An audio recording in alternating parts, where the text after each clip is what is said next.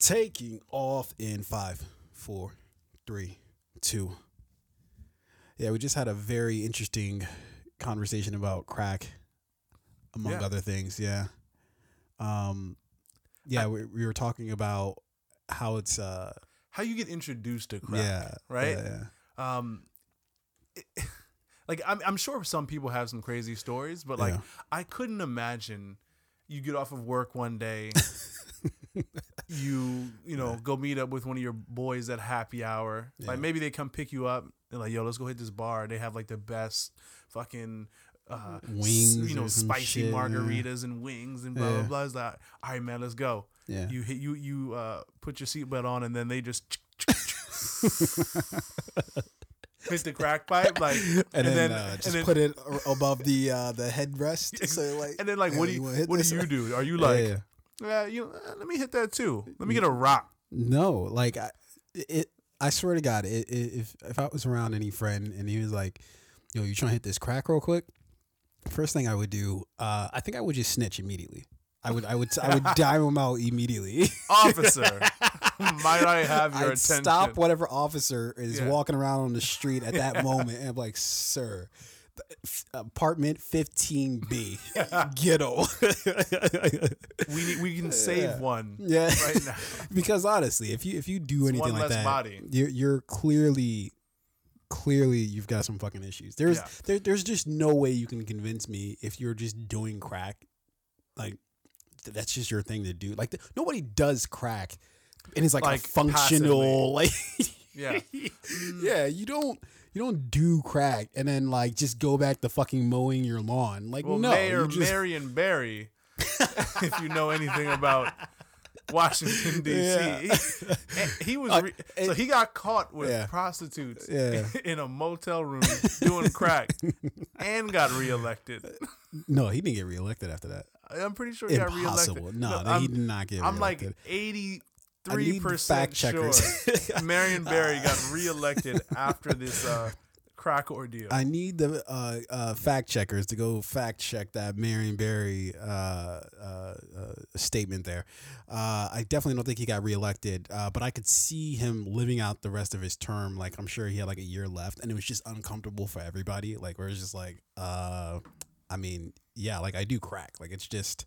I mean, it's it's just my drug of choice. Look, uh, uh, other people they have uh, opiates. Uh, uh, they have uh fucking uh you know everybody's some blow i like to go after the crack that's just what i do that that's my shit and i think i might have told the story on here one time before but me and jay one time we were in baltimore we were in fucking we were like in fells or fed one of those two i always get them mixed up for some reason um but we were like eating some pizzas chilling on a bench and this dude comes up and he's like, "Yo, you got any change on you?" We were like, "Nah, man, I'm sorry." And he, and he was just like, "Yeah, man, I just want to buy some crack."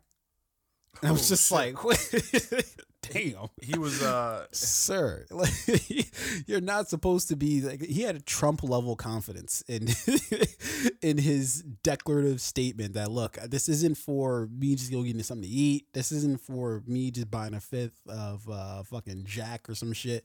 It was just I want to go get crack with it, and I was just like, you know what? I don't have any change for you, but I let me applaud your just commitment to telling the truth because there's no shame in you. Yeah, you know what? I, I've had like you know homeless people come up and ask me for. Yeah, I've actually had a few Yeah. strange encounters. Yikes! Uh, so I remember one sounds time. like a TV show. Strange, Strange Encounter. Was that a thing? I think it was. Yeah. or Close on, like, Encounters. Sci-Fi Close? Encounters is the uh, obviously the movie. Yeah, Uh, I'm pretty sure the there's like a Strange Encounters TV Strange show. Encounters. Yeah. on- that has on, to be. If it's not a thing, let's make it a thing. Yeah, we might need Encounters. to uh, copyright that. um, you know, so I've had homeless people come up and ask me for change, and like whenever I have, if if I have loose change in my pocket, I will always give. As long as you know, I'm not gonna give a fucking a fucking twenty, but but if if I have some change in my pocket, maybe like a dollar or two, I'll always I'll always give it. Who knows where that money is going, but I'll always try and give what I can. Yeah. But Yeah. I, I remember one night um, Yeah. I was out in DC with the fellas, and uh, we stopped at this uh, jumbo slice pizza spot out in Adams Morgan, um, and a homeless. I'm- pretty sure it was in DC. Homeless guy was uh, kind of like on the corner. We were walking down the street. We had way too much pizza, and we uh, offered him a slice. And we opened up the box, and it had pepperonis on. He was like, "Nah, I don't like pepperonis." right? And we were like, "We were like, nigga, what?" Like he's Muslim, probably. Yeah, he just uh, no, I think he, doesn't just like didn't like pepperonis. I'm like, Yeah, you know, how the fuck do you not like food? Yeah. when you're when you're homeless, right? yeah.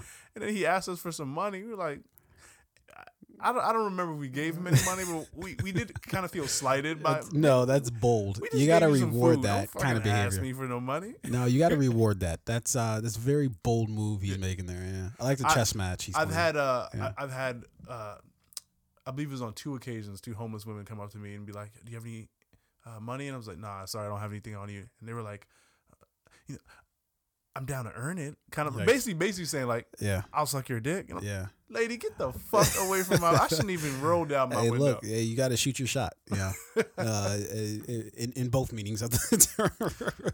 What if yeah. a homeless lady that looked like Kim Kardashian came up to your window when your girl was in the car with you? She was Mhm. like, "I'll suck your dick." Absolutely not. Get in. you'll forgive me, uh, sweetheart. Eventually, you'll forgive me. But homeless Kim K, get in the back. well, on that, we'll go ahead and ring this shit in.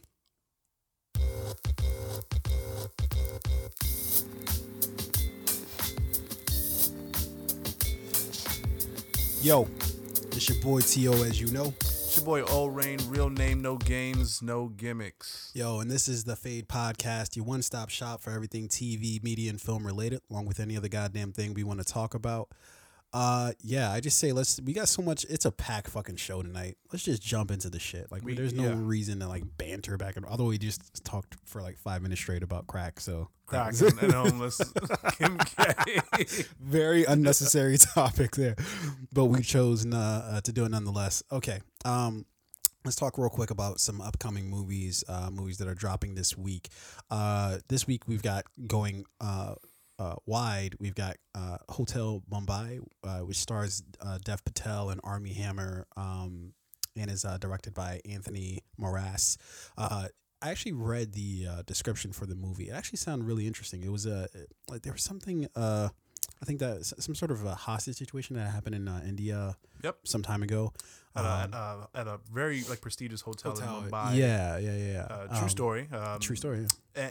the the cast on this one is uh Yeah. really good. Dev Patel from uh, Slumdog Million. It's Dev, right? Uh, Dev Patel. Yeah, Dev yeah. Patel. Yeah. Slumdog Millionaire. He was in Lion, Lion. which is one of my D- I- I incredible cr- movie. I cr- like I that was one movie where like I Yo. I wasn't expecting to cry. Like there was no part of it, dude. I, I was sitting there watching it. And, and I, I think it was just because of the things that was going on with me at the time. Like I was just like missing my family and shit. Yeah. And I, I- like halfway through the movie, I'm just, Yo. yeah, I'm just in tears, and I'm like, what's wrong with me? Yo, I, th- I think my eyes were watering for like an hour straight. Some people Yeah. call that crying through that movie. I was Yeah. like, "Holy shit, this is powerful." yeah, very powerful Um, movie. Armie Hammer, not. I don't love Armie. Yeah, nobody loves Armie but, Hammer. But but That's all right. He gets it done sometimes. Yeah, yeah. I, I think he's a, I think he's an actor who hasn't. Um, they either haven't given him or he hasn't earned uh, roles Yeah. that uh, that I think he can do a lot with. But in the in the some of the limited stuff that I think he's done, um, like I, I never saw, it, but uh, Call Me by Your Name apparently. Um, that that's a, he, he turned in a really great performance in that. Um, that was with uh, Tim, Timothy uh, Oliphant, whatever his name is. Um, uh, but one of the movies that I, I really sort of respected him in was actually one of his earlier movies, which is um, uh, Social Network. Social Network. Yep. Yeah, uh, fantastic movie where he uh, he played the uh, Winkle Ross twins or Winkle Winklevoss, or Winklevoss, Voss, whatever yeah. the fuck their name is. Yeah, you know what's interesting? So he's one of the people where it's like, if you see the movie and you don't, you didn't realize he was in it before you saw it, you're like, oh, Yeah. that was good. But if you know he's in it, the whole time you're gonna be like, fucking Uh, Armie yeah, Hammer. god damn it. ah, this white privileged motherfucker. So- like even if he earned the shit, Yeah, you're he- still he- like, fuck this guy. now again, same thing. If Yeah. you didn't know that, if you didn't realize that was him, and you watched the You'd entire be like, movie, oh, this you'd guy's like, fantastic. Wow, Yeah. what a performance! Doesn't that suck for him? It really does. It really does. Because and, and then he catches all the flack for the uh, the Lone Ranger. Oh god, Yeah, yeah, yeah. fucking horrible. And Yeah. I mean, talk about whitewashing. Yeah, Johnny Depp, yeah, as pretty much anything but a pirate is just preposterous uh, at this point. Although, I'm not gonna lie, Johnny Depp in one of his most, not most, but a very underrated Johnny Depp movie was What? uh, Once upon a time in Mexico. no, uh, Black Mass, where he Mm. played the uh, the uh, uh, the you, he played a informant. guy. Probably, uh, only Johnny Depp. Uh, Yeah.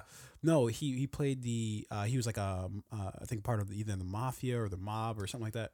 Mafia mob. Where That's his the like though, right? brother-in-law was the FBI agent. Exactly, Did- yeah, did- yeah. wasn't he um Whitey? Uh, Whitey, Whitey something. He, you know he recently Whitey died? Bulger. Yeah, I think it was Whitey Bulger. Yeah, yeah. You know, he died like last year. Yeah, yeah, yeah. I heard about this. Um, but uh, very underrated um performance by Johnny Depp. I, I Yeah. thought that was a like I, I I don't I don't know if I necessarily cared for the movie all that much, but his performance in the movie was just eerie and creepy. And Oh, yeah. yeah. It was. I it mean, was Johnny really- Depp is a great actor.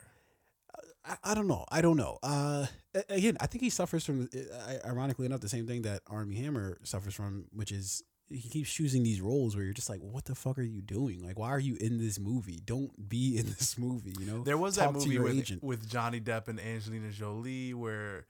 Oh, is it uh, chocolate? no, I think it was uh, The Tourist or something like that. Didn't watch it. Uh, it Yeah. wasn't good. It was one of the movies you like.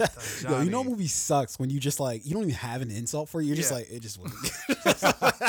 it just wasn't. Good. I think they just needed like eh, I've got three, four open months. Yeah. Let's make a movie in this short period of time. Are you working right now? I'm not working. I'm Let's not. let's, let's let's make You this got a work. camera?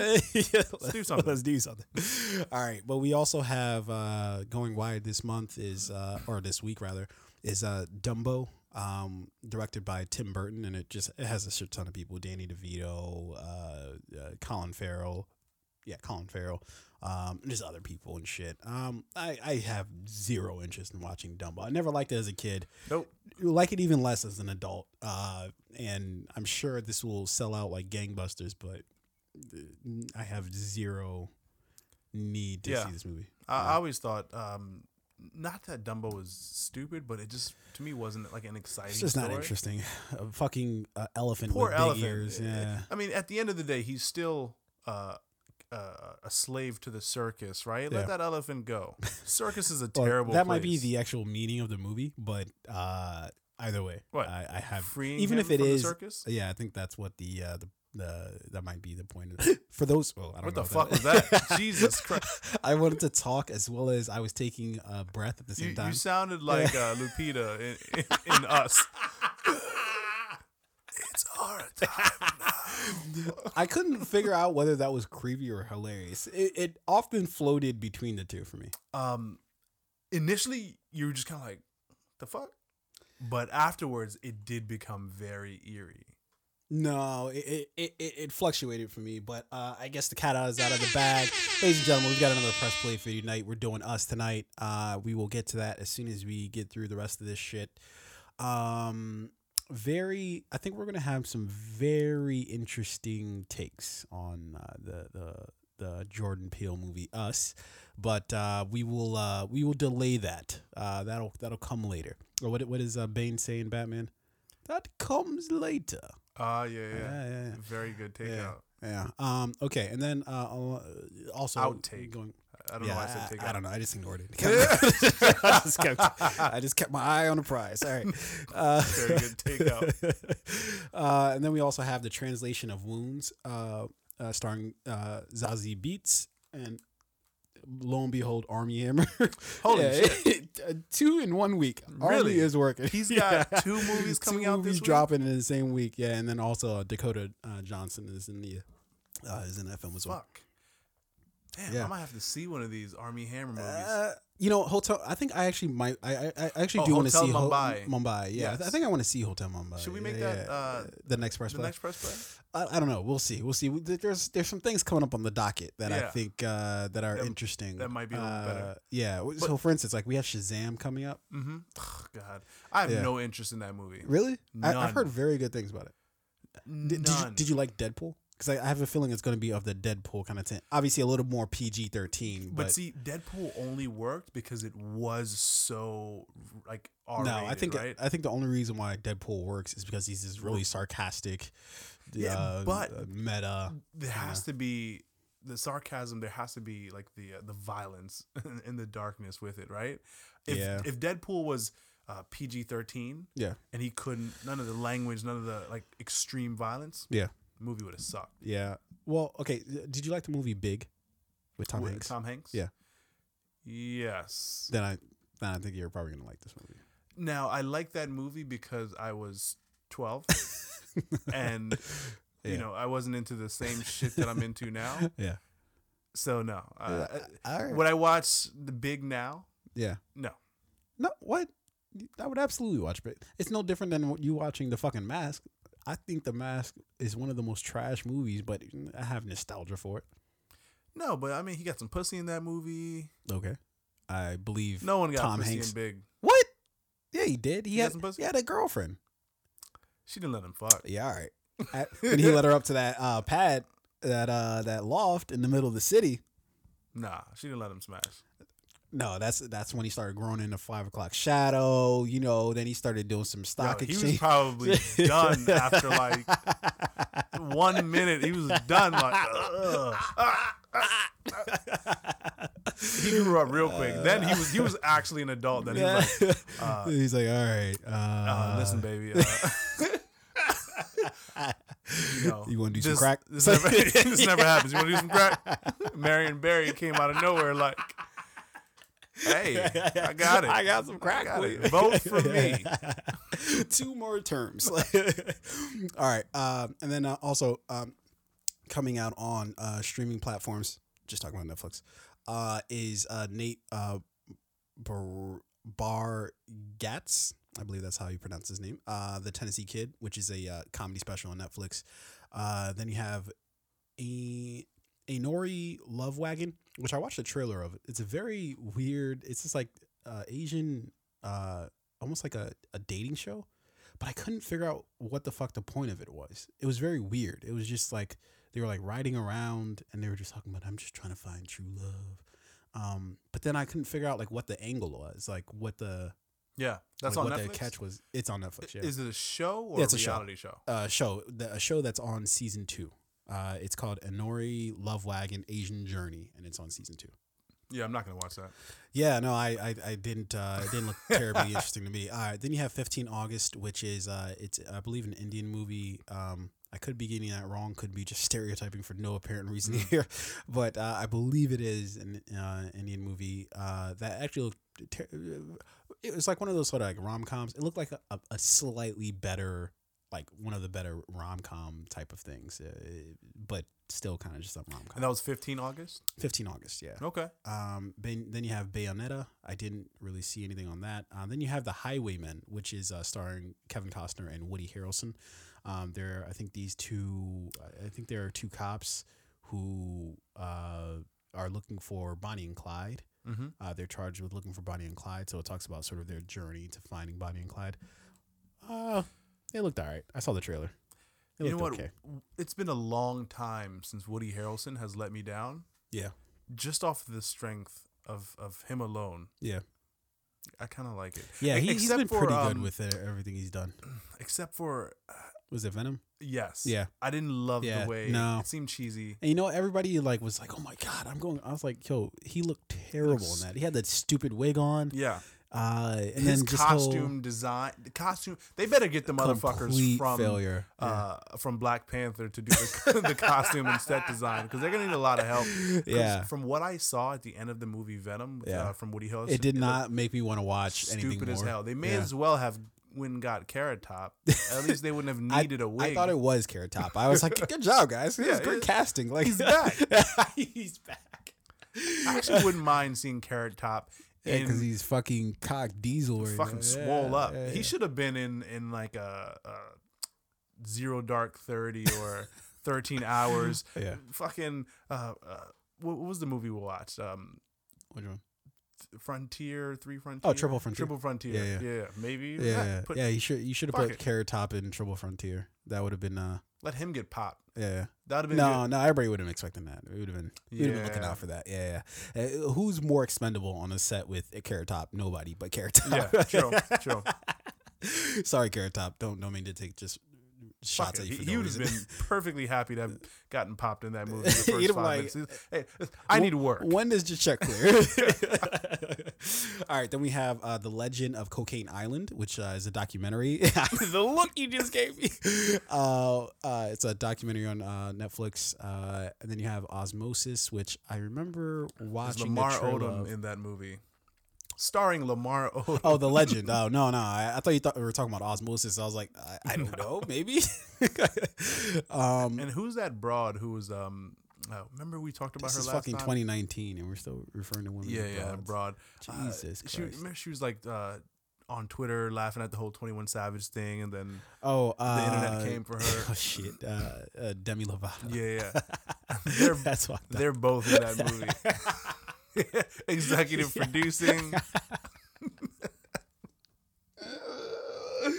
Uh, no, actually, they wouldn't be because they're. I'm sure they're using all prop shit, so that's not actual cocaine. So they're like, look. This is not the good shit, guys. So I can't be a No, part of this they're project unless unless we're You doing this for real. Did you guys cut this? Is this cut? Is there baking soda in here? Fuck is this? I need you to someone someone rock this up. I need to get me a glass pipe, rock this up. Yo, Action. we're dicks. Uh, all right, then you have uh, Santa Clara Diet season three. I've always wanted to watch that show. I've never gotten into Santa it. Uh, Clara diet. Yeah, which uh, Drew Barrymore Ah, and yeah, yeah. um, uh, what is it? It's either Ti- Timothy, uh, the the, it's either one of those dudes. It's either fucking who's the guy who's named uh, who's married to Fergie. Josh Duhamel. Josh Duhamel. It's either No, Josh it Duhamel or Josh Duhamel. Timothy, whatever, because they look a, very alike. Uh, the, these two guys. Um, so yeah, so it has both. Josh of is the one from uh, Transformers, right? Yes. Yeah, yeah, yeah. that's I'm pretty sure it's him. Yeah, uh, and then you have uh, finally Traders. Uh, I remember seeing that uh, a trailer for it, I think, but uh, I can't remember exactly what it was. So I'm just gonna move on. Yo, do you Yeah. remember Fergie when she did the uh, the motherfucking Star Yo, Spangled Banner? Yo, that's so. Oh man, that's. Yeah, that's like that's like a that's literally. I'm sure there are nightmares, perpetual nightmares Yo. about performing in front of like a large group of people and butchering it. Like, what the fuck was she thinking? Uh, you don't I- remix yeah. the No, no, no, no, you- red, white, and blue. Woo, woo, No, no, no. You Like, you do fuck? You do when you know what you're doing and people like helped you out ahead of time of like, hey, here's what we're gonna do. Here's what makes sense. Here, here's we're gonna customize this to your strengths, right? Um, but, Mm-hmm. you also need the if you don't have, yeah, and then if Celine you don't. Dion. Absolutely, she could she could freak it. She could Whitney do whatever she Houston, wants. Go for Absolutely. it. Uh, uh, uh, uh, Jennifer Hudson. Go for Absolutely, it. Like the powerful they've voices. got the pipes to to really make it work.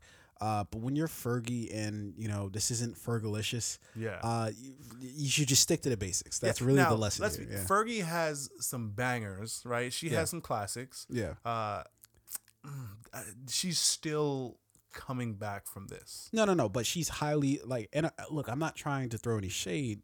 Josh Duhamel was like, "Fuck, now I have to do another Transformers movie."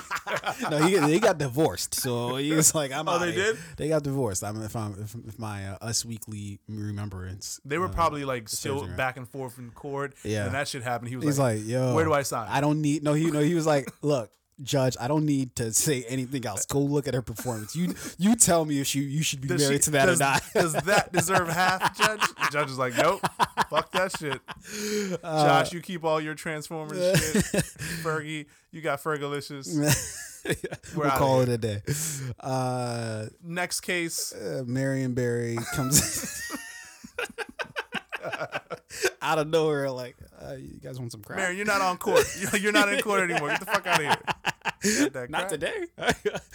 All right. Uh, and then the throwback pick for uh, Netflix is uh, Tucker and Dale versus Evil, which is, I saw the trailer for. It's a, apparently a uh, I think a movie that came out in 2011.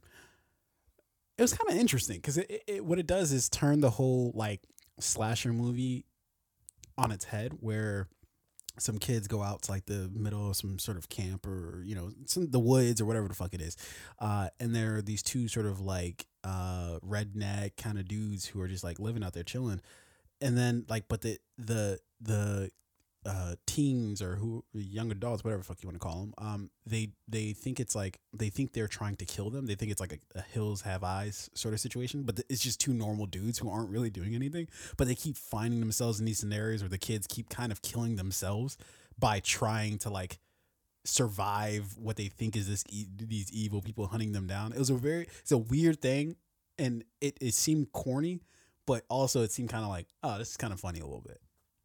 What is this called again? Uh, Tucker and Dale versus Evil.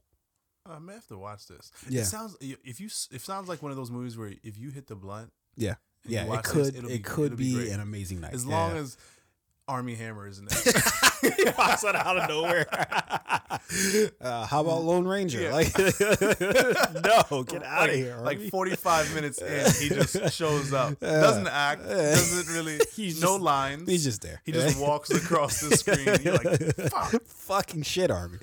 All right. Um, now there's some trailers that dropped that uh, we did not get a chance to talk about last week. Uh, we have uh, Toy Story 4, which apparently you have no interest in, uh, but I thought it was cool. I thought it was. Uh, it's going to. I think it'd be a good bookend for the uh, Toy Story franchise. Uh, which again, I as it's sort of last. I don't even remember Toy Story 3. I don't remember like that. I remember Would watching you, it. Are you interested in seeing it in theaters? Is my question. Absolutely not. Yeah. No, Okay. no, no. I'm not paying money to see that. That's no. what do I look like? I don't have any kids. Uh, even if I did, they weren't alive when the first Toy Stories came out, so Yeah. they don't have zero sentimental value to it. Yeah. Uh, there is just no chance of me spending money to go And I mean, movie. I feel like if you go into the theater to see Toy Story 4, you have to expect a lot of kids in that movie theater, uh, which means for the most part, as an adult, no, but uh, but like why really though? enjoy it. I mean, people want to take their kids to see it in theaters. the kids don't know what the fuck they're watching. They they don't have any like. Well, not newborns. like maybe like any kid above three or four knows what they're watching, especially if Yeah. they've seen the uh, the the other Toy Story movies. fair enough. And- Um, but I, even as someone with a you know with uh, a- a daughter who's almost three years old, I, I don't know if I'm ready to take her to the movies yet. yeah, it's because she still acts wild. Like she's still erratic. No, no, my daughter would Okay. Hmm. sit through a two-hour movie and watch the fuck out of it. Yeah. Um, but I still don't know if like I'm ready to take her to the theater. You know, Well, you gotta wait for you gotta wait for a good movie. I, I feel like you gotta that that's gotta be because you always kind of remember that first movie you watch where it's like you just remember like the, like she's never been in the theater. uh, no, not with me. Maybe I don't know. Maybe her mom's taking her to a to a, to a movie, but Yeah, I've not. I, I think for me, four, three and a half, four is like where I'm you comfortable there. Yeah. But two and a half, three. Yeah, you, you gotta wait for a really good movie. Well, the, the, the another trailer that dropped this past week was uh, Dora the Explorer. So I don't know. Maybe you have some moves to make. There's a Dora movie coming out Dora movie coming out in, theaters. in theaters. theaters. Fuck. Yeah, yeah. The, uh, I I would suspect as Who's well that it, Dora? Cardi B.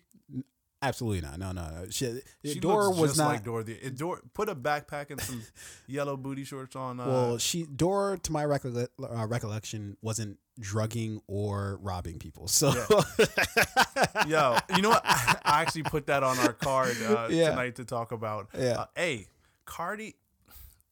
Cardi can weather any storm. of course she can. Yeah, yeah. She's she's essentially Trump. Yes, yeah, she She's might be. You know- but She- you know yeah. Cardi doesn't weather the storm through like double down, like doubling down on her lies. Yeah, she just like lives she weathers it by saying, "Yeah, I did that shit. yeah, it's true." You know, Yeah. and it's like, God, you know, It's like when when uh, Tony Stark admits that he's Iron Man, Yeah. and everybody's like, "What?" He's like, you know, it's like there's no way I could be uh, Iron Man. You know what? I am Iron. Man. you know, that was a dope scene in that movie. Yeah. But so uh, we're gonna chat about that really quickly. So Cardi got um, some like an old uh, Instagram live video or Facebook live video she did where she's talking about how back when she was a stripper, uh, she would you know sometimes maybe take a guy back to his like his or her hotel room, maybe put something in his drink. Once he would be uh, knocked out, he'd wake up, his Rolex was gone, some money, cash, whatever, right? Yeah. Um, and and her response to that was like, you know, hey, I had to do what I had to do. I'm not proud of that. That's why I've never glorified it. That's why I've never put it in my music. And a lot of people are like, on her side. Like, you know, hey, Yeah. I mean, there are a lot of jokes and memes about it, but a lot of people, especially the one, um, the, the picture of like Will Smith when he's standing in the house after the Uncle Phil, after the family's moving out of the Oh, house and, and, and there's no furniture there. Yeah. And it was like how men felt after a night with Cardi B. That's just hilarious. Uh, But, uh, that's funny. But you know what? And I don't know if it's because she's a woman, but like, Mm-mm. It's it's not. Let me tell you exactly what it is. Why nobody really cares about this. She was a stripper, and clearly she was. You know, the the dudes thought they were going to sleep with her. She's not actually. She, it's, it's different when you like drug somebody and then you like rape them. That's different from drugging you and just taking your wallet and having you feel like a sucker the next morning. You haven't your body has not been violated, you know. Your Yeah. bank account probably, you know, um, but not your body, which is why everybody's like, I think those dudes just got taken for a ride. Like, you know what I mean? Yeah. It, it, it doesn't it's different like than when you I mean, fucking talk about like Cosby. Bad, yeah. She didn't go. No, no, it's not. Cosby. Yeah, yeah, it's it's not it, it, it's not like you should go promoting that like, yeah, this is a lifestyle you should be living. But it's kind of just like, yo, it is what it is. Like, what are you going to Yeah. do? Yeah. Was she getting her supply from Cosby's dealer? She might have. I don't Yo, know. If the cops investigate that, they're gonna bring down that whole Let's drug trace network. that. No, I- look, because where that happened, if that happened out in Chicago, they're not finding shit. Apparently, Yo, let's talk real quick. Hold up. Damn. No, no. Let's get let's get to the rest of these trailers, and then right after that, we'll talk about this whole Jussie Smollett. we just thing. got so much. To we talk got about we have so much to talk about tonight. Okay, uh, Once Upon a Time in Hollywood trailer came out, um, which stars uh, Leonardo Leonardo DiCaprio and uh, Brad Pitt, and then just a, a host of other A fucking bunch of other white guys. Yeah, yeah, a bunch of I mean, there white people in a general. yeah. lot of white people. Oh, and uh. Margot Robbie is uh, also in the movie.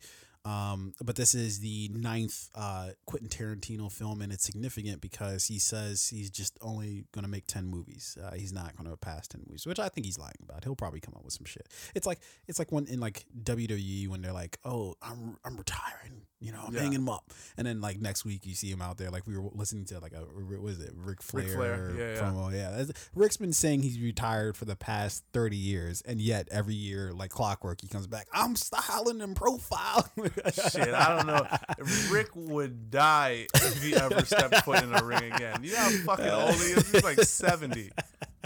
um okay so uh so yeah so uh i thought the trailer was good for once upon a time in, in hollywood it was it was interesting that we but we didn't really get any much like any anything of- in terms of like the plot of the of the film Yeah. um and uh, i haven't really made it my business to go do any deep dives and try to figure out what the plot is but uh it looked like it's it looks like it's at the very minimum you're gonna get some great acting from some of the best in the game Oh, yeah, such as leonardo and i don't know if brad is never necessarily I don't know. I can't. It's hard for me to diss him, but also it's hard for me to be like he's one of the best. Like ugh. he's somewhere in that sort of like mid tier of. If you throw Brad Pitt in your top ten, I'm not gonna be upset with you. Yeah, I can't. I can't Yeah, really. I'm not gonna say- I'm not gonna dog you. Yeah. You know. I'm not gonna like attack you for it. Yeah, he just wouldn't be Um, in my top ten. He's not gonna be in my top ten. I'm not gonna fault anyone if he's in theirs. Yeah. uh, you know, eight or nine or eight, nine or ten. You know, Yeah. I could I- could take those slots. If someone says Brad Pitt is like their number two or three best yeah, that- actor in yeah, Hollywood, That's, that's I'm gonna say uh, No, that's nonsense. Um, but uh, but yeah, uh, I thought the trailer was good. Um, and uh, I can't wait to see. Uh, I, I really honestly I can't wait to see the movie because I, I really liked the uh, the Hateful Eight. I thought it was yeah, a good Hateful movie. Eight was good. Yeah. Uh, so I think Tarantino's getting better. Um, now, now if he could just nigger in this movie. yeah, if he if he you could just refrain, you know Tarantino- just just one movie, I'd like you just not to have like just don't do it. Just Yeah. one, just And, show hey, some restraint. And there are, like I said, a lot of white people in this movie. yeah, so, it's very triggering. I'm Yeah. not gonna lie to you. if for no reason DiCaprio and Brad Pitt are just like, nigga, Nigga, nigga, nigga, nigga, nigga, I'm nigga, like, nigga. uh, what is this movie about? there's no fucking. Uh, there's no Samuel L. Jackson. Yeah. There's no Jamie Foxx. Who Like sponsored this movie? Yeah, who co-signed? Because you know you've got to have the black actor to It's the co-sign. NRA, Trump. Yeah, yeah, I know, right? yeah, they were the Tomi funding Lahren for it. executive produced it. she makes a uh, cameo and Why the fuck is she executive producing? All right, uh, let's move on. Uh, the trailer for se- uh, Stranger Things season three came out. Um, I uh, again, uh, admittedly, I haven't watched. Although I am going to go back and watch it, but I have not watched season two of Stranger Things. But I thought, even without seeing season two, I thought it was a it's a very good trailer. It doesn't really tell you a whole lot, but at the same time, gives you you know uh, a lot of good sort of uh, spots in it. Yeah. Um, so uh, yeah, I, I think it looks uh, I think it looks good. Uh, very yeah, that, and I think I remember because we I think you watched it here the last time you were here, and um, I remember you saying, "Yo, there's no show that has a better intro music than uh, Stranger Things," and that's very Has true. the best. Very, very good because it takes us immediately back to like the fucking 80s and Mhm. you know it, it just is that like very nostalgic. electronic, Yeah, uh, like yeah. 80s dance music. Yeah, yeah. That and Highlander. You remember Highlander? I am immortal. Yup, with Yeah. that with the heavy guitar strings. Yeah, yeah. I've always loved the Highlander. You Yeah. know. No, I- I've always thought the uh, both the show and the movie were trash. Uh, but uh, it's one of those very '90s things where it's just like, I mean, you had to be into this a little bit in the fucking '90s. What Like, and like like, Highlander. like rock and or, no, no, or, no, or, or Highlander. Highland, Highlander, as well as like that whole like motif of like the once you hear those strings, like, Yeah. oh, shit, some shit's about to go Yeah, yeah. down. Like, you can immediately tell the genre once Yeah. you hear that guitar crack. absolutely, absolutely. All right, and then we uh, have uh, we saved the best for last, or at least what you would deem as the best for last. We have the uh, the new John Wick trailer that came out. Yeah. Uh, Yo. tell me about it. of all these movies, this Yeah. is the only one I'm guaranteed to see in theaters. I need this shit on the big screen. yeah. Keanu Reeves definitely in my top ten actors. Uh, Uh, he's- that is he's gonna very light unfortunate, but go ahead. motherfuckers up in this movie. Yeah. Like this movie, it's it's probably not gonna be as good as the first. It's gonna be the ending that you want to see Is this the final one? story. Uh, I mean, fuck. Uh, them. What's next? Does he fight Thanos next? I mean, um, they they s- put out a the hit. Infinity Gauntlet. Yeah, they put out a hit on him across the entire world. Every other assassin in the world is coming for him. Uh, Yeah. I mean, do, do they expand him into the Marvel universe now? Probably, uh, yeah. I mean, he fits right in. He he apparently he's a better shot than Hawkeye. Like, I mean, fuck. Uh, hey, let's do it. You know, and let's go. Black Widow. Let's go. All right. Uh, so very exciting things happening with uh, John Wick three uh, trailer. Okay, uh, let's jump into the goods here. Uh, this first one is a bit of uh, social media stuff slash just random news I found and uh, I ran into online, and it begged me or or or it forced me to think about this question, which is what is the etiquette when you see somebody getting beat up in public? Because I saw this video of uh, I think the it was of this man who was um, uh, basically just stomping this old uh, woman on a train um, or subway system, um, subway car. What is what am I calling that? Um, subway. on a train On the subway on subway? a particular I'll just say on the subway. Yeah. um, and so he just he's and it, this isn't like oh he's just giving her a couple taps on the foot or something like he's taking his foot, raising it above her head and bringing it down thunderously Yeah. on her. Uh, I think he and several her in times. the head like four or three five or four, times. Well, three or four is, is, is, is there was one hard Yeah. kick, and then Yeah. there was like two or three stomps. Yeah. Um. And so, uh, you know, and, th- and there were clearly people on the train. I don't. I don't really remember if there was anybody else you could see in the video, but clearly somebody's taking the video of it. Uh. So there's at at the very minimum, there's one other person on the fucking train with them. Not to mention, I'm sure there was plenty of other people uh, surrounding that person. Um. Begged me to ask the question: What is the etiquette when you see someone, uh, you know, getting beat up in public? Uh, does it matter to us what who is getting beat up?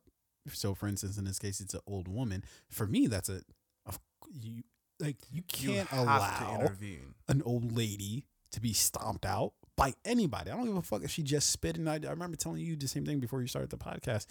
I don't care if you she spit in your face. There's just no way you can. That's somebody's grandmother. Yeah, and that's the first thing I thought too. I was like, you know, this this this old woman on the train is is someone's grandmother, right? It was, I mean, someone's mother, someone's grandmother, maybe someone's great grandmother. Yeah. And everybody on the train, It's like, just and like you, you watching. you hear several voices in the back, right? Mm-hmm. Um, I would imagine there are at least three or four people there and all they're doing is watching this like horrendous act take place. Mhm.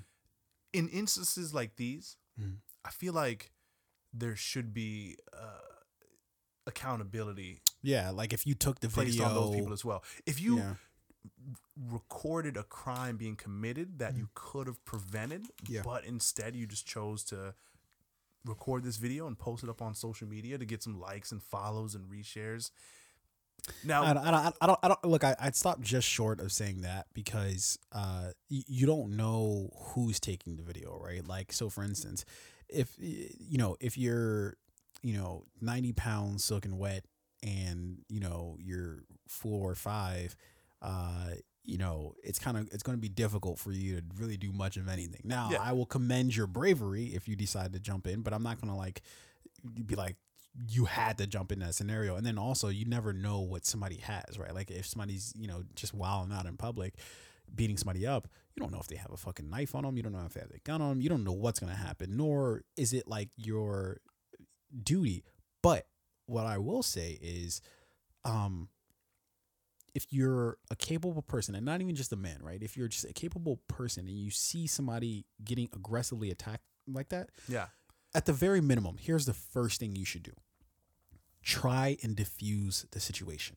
Yeah. And and I can say this uh, with experience because there's countless times I've been in public, seen some some somebody about to get into some craziness, and I'm like, "Yo, let's chill out here. Like everybody, chill out." Sometimes I'm more successful than not. Sometimes it's just like, "Look, this is going to happen whether I say something or not." Yeah. um, but you try to diffuse the scenario, like, "Hey, yo, what's going on here? Like, let, let's break this up. Like, let's chill out." You know.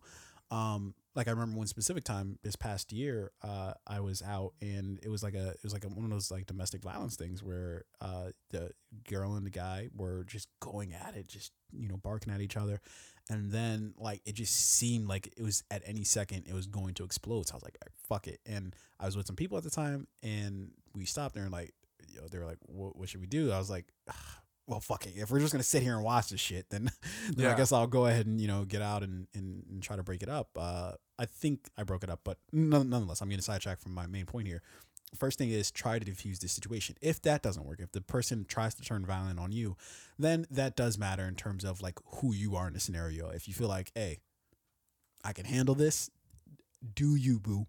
Go handle it. yeah, But if it feels like you can't handle it, then I would say either try to get other people to come help you or I don't know, call the police, do something. Like you just have to like do something. You can't just sit there and watch something that you know is wrong happen. and in a situation like this, um, I mean, like as I said, there are several people that you can hear in the background. Yeah. I'm going to estimate that there are at least three or four people present watching this happen. Three or four people can handle that. three or four people should have been able to handle that situation, diffuse it. Even if they had to get physical with this guy to get him to stop, three or four people, uh, even if it was you know three or four women, right? Yeah. they should have still been able to intervene. I think in a situation like that. If the police are able to identify like who those people were, who those witnesses were, if I was the cop, I'd be like, okay, so you know, four of you were there and none of you did anything. All right, all of you motherfuckers are under arrest right now. and we're not gonna throw you in prison, but we're gonna take you back to the station, rough you up a bit, you know, being a bitch, and then, then, then we'll let you go. You'll walk home barefoot. That, that's your punishment. Uh, you know, Yeah. But like this goes back to um one of the situations that happened. I believe it was like uh, late last year, right? Where Yeah. I think this happened in Florida. Uh, there was a man who Yeah, had drowned in the river, yeah, and then the, the teens recorded it, and they were just all laughing. And Yeah. I, I do believe that they were held somewhat accountable. Um, Okay, so here's where okay, I- okay, I can agree with this. Here's where we draw the line. If you're watching a situation like that and you have enough ability to take out your phone and, and record it, but not help, yeah, you, you got to go in. Yeah, and You gotta go in. and- and his drowning, and Yeah. he, again, he eventually died. Uh, happened. I think it was like an entire minute that Yeah. he was like, And they were just like laughing and just kind of they were like, laughing what's and going giggling, on? and, and he was like fucking fighting for his life over there, and they're just Yeah. like, uh, but but but then it gets hairy, right? Because then it's like, okay, how can we guarantee any of those kids knew how to swim? Fuck that! They know how to swim. They could have saved that man's They life. were blacks. they, they were, they were out by the water. You know, usually you don't. You're not even out near the water if your ass can't swim. They knew. Maybe don't throw them in jail, but you know, yeah. get somebody to fuck them up. A bit. just slap I, 'em I up think that's bit, a yeah. good punishment. Just you know, Yeah, just catch a backhand yeah, here the- there. these yeah. kids over here let someone get hurt or beat up or die, and they didn't do anything about it. Just fuck them up for a little bit, and we'll let them go. We'll call their parents. Yeah. All right. So, uh, yeah, let, let this be a, a, a etiquette lesson for, for those out there. For one, uh, if you see something, uh, you have a duty to, at the very minimum, try to de- diffuse the situation. If that doesn't work, uh, then uh, if there's anybody else around, you got to call the squad together. You guys got to form a, a very quick Avengers team and then uh, get to work. If you Uh, are capable, you know, don't be a bitch. Yeah. Throw, throw some hands. Yeah. You know, you got to do it. I like a good fight at least once a year. you know, I, I don't, man. Like I'm, I'm, I'm truly what they say. I'm a lover, not a fighter. nah. Uh, but I, I gotta will throw hands at yeah, least I- once a year to to make sure I still make sure got you it. gotta. You know, and there still got it. there will be a point in time when I don't have it, Yeah. then you know it's time to retire. and I know. it's time to hang it up. But for the most part, you know, Yeah. I want to continue to yeah, make test sure out. Yeah, yeah, yeah, yeah. Keep, keep the uh, keep the skills sharp. Uh, okay. Uh, so so that that that's etiquette on uh, when you see somebody getting beat up. Okay. Um, uh, just a quick mention here. Uh, I, I saw that there uh, uh, Christopher Nolan is casting for his new film now. As anybody who listens to this podcast with any regularity knows, Christopher Nolan is my favorite director. Um, but um, one thing I've always knocked him for is he's always had just middle-aged white men as his lead actors. Yeah. always in every single movie that he's ever made in his life. It's always just, and obviously you could say perhaps uh, that's just because he is a middle-aged white man. uh, but uh, it's always been one of those things where I was like, damn, dude, like you can't like try to mix this up at all. Um, so uh, it comes out this week that he's casting for his film, and one of the people that he's casting is John David Washington, who of course is of uh, Black Klansman fame, uh, the lead character in uh, Black uh, Klansman. Not to mention um, Denzel Washington's son, which I don't, I don't know if I buy that. I don't know. We might have that wrong, Hollywood, because he looks old as fuck. How old is Denzel? Denzel's like sixty. This dude looks sixty as well. Like, Um, uh, I'm just kidding. I, I- think the, the like the scruffy beard, especially Yeah, like it throws you off, It makes him look a little bit older. If you Yeah. saw him in Ballers, Mhm. um, He looks the- younger. he look, he looks younger. He plays like a, a professional football player, okay. which is interesting because I think either he played professional football at one point or uh, his brother did. Mm-hmm. Hmm. Because I know one of Denzel's sons used to play for uh, the St. Louis Rams, which is Hmm. you know I thought was pretty interesting. Yeah. Uh, so, but anyway, Yeah. uh, Yeah. you know, good, good. I'm glad Yeah. to see Christopher Nolan uh, switch it up a little bit, right, and, Yeah. and change the formula up. Yeah, now I, I'm hoping that he's the actual lead, and it's not some like switcheroo where later it's gonna come out like, oh, he's just one of the lead actors, Yeah. and it's just like I don't want to see that. And then he Um, doesn't go Tarantino where he's like, "Hey, I can Yeah, nigga, nigga, nigga, nigga, nigga, Nigga, say it 50 times Nigga, nigga, nigga, nigga, nigga. uh, yeah, you. There has to be a rule that Samuel Jackson, Sa- uh, Samuel Samuel L. Jackson has to be on set for you to say nigga more than ten times. Yeah. He has to be on set absolutely." and have uh, significant screen time in order for you to be legally authorized to yeah, use his name nigga. has to be in the top five of the when the credits roll. It has to Yeah. be. If he's like he made a cameo for two Yeah. seconds, that we're getting rid of the film. And it The- can't say the- also Samuel. No, it has to say starring. Yeah. Okay. So uh, shout out to Christopher Nolan for uh, you know casting uh, John David Washington uh, potentially as a lead in his film. I think that's awesome. He's also got uh, Robert Pattinson supposed to be in the movie as well. I think he's trying to really try and mix it up with this movie. No more Christopher. Robert Pattinson's the motherfucker from Uh, um, Twilight, yeah. the, the wolf and the yeah yeah Twilight. I said the name. You didn't have to take a guess. Like you're like it's, the it's still wolf and it the still didn't register when you first said it. I said, "It's wolf and the vampires. Man, what happened to him? What happened to Kristen Stewart? He's been working. St- no, they're they're both working very steadily. The last movie I saw Kristen Stewart in was uh, Personal Shopper, which Mm. I didn't necessarily care for the movie, but I thought it was one of her better performances because I've never really liked her as an actress. Yo, you know I- what? I, think she's been subpar hard. oh my Yeah. god, she's fucking like yo, she's so boring. Yeah. There's never been a time when I'm like her performance in this film Never or that scene was ever so powerful. me away. No, Yeah. She's always been like like yeah. Yeah, just You know, very every passive. movie Yeah, She plays the same character. she, she's the Armie Hammer of Yeah, women. yeah. Like- She, she's she's always like sorry, Armie. lacking emotion Yeah. and just like very passive aggressive. Like Yeah, doesn't really want to be here. Like I don't really want to be fucking yeah, with these very vampires. yeah lethargic. Yeah, in uh, uh, in in what was that movie the uh, where she played like the Snow White oh the E- Huntsman. or even then she like was like "Ah, I don't really fuck with the huntsman like damn bitch you don't fuck with anything What do you up. get excited about? Have you been smoking with Marion Barry? I remember I, I forget which magazine or whatever uh, do you know how they rate the most beautiful people in Hollywood and at one Yeah. point they gave it to her so, oh, Yeah. Kristen Stewart the most beautiful woman in Hollywood the most beautiful actress on the planet Mm-hmm. I was like yo get the fuck out of here Yeah, well, there's some people who's just like personalities. I look at, and I'm just like, I, I, I don't like it, it, it because it's different. Like attraction is attraction, right? Like either you think somebody looks attractive or they don't. But I think personally, for me, is like, uh, personality has so much to do with it, and she just doesn't seem like doesn't seem like she'd be there. very exciting to have a. And who knows? Maybe Except she is, and we just don't know. Fucking the director, uh, wasn't she dating Robert Patterson? Pattinson. I think And- they were and- dating, and then she or maybe that was the just. director of the Twilight Games or something like that. That's probably the case of what happened. But uh, honestly, like I look at that was some. That's some savage shit. That's yeah, yeah, yeah. She, she's on she's shit. on savage mode. Yeah, yeah.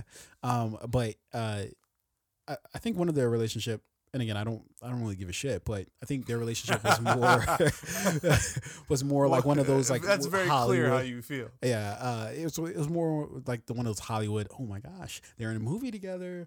They spend a lot of time together. Are they dating? They're dating. Great. And it's No. like, it, but it helps with ticket sales, so you just like fuck it, ride Yeah. with it. Like, But I definitely think at one point they were like seriously dating, and then Yeah. she just like She smashed, just smashed the the director. director. hey, hey, one, one time for fucking Kristen Stewart. Yeah, For hey, just being savage. savage. I wonder if she fucked him on the set between Yeah, scenes. Probably. She probably just came out of the trailer like, "Are you ready?" Psych, psych. I'm kidding.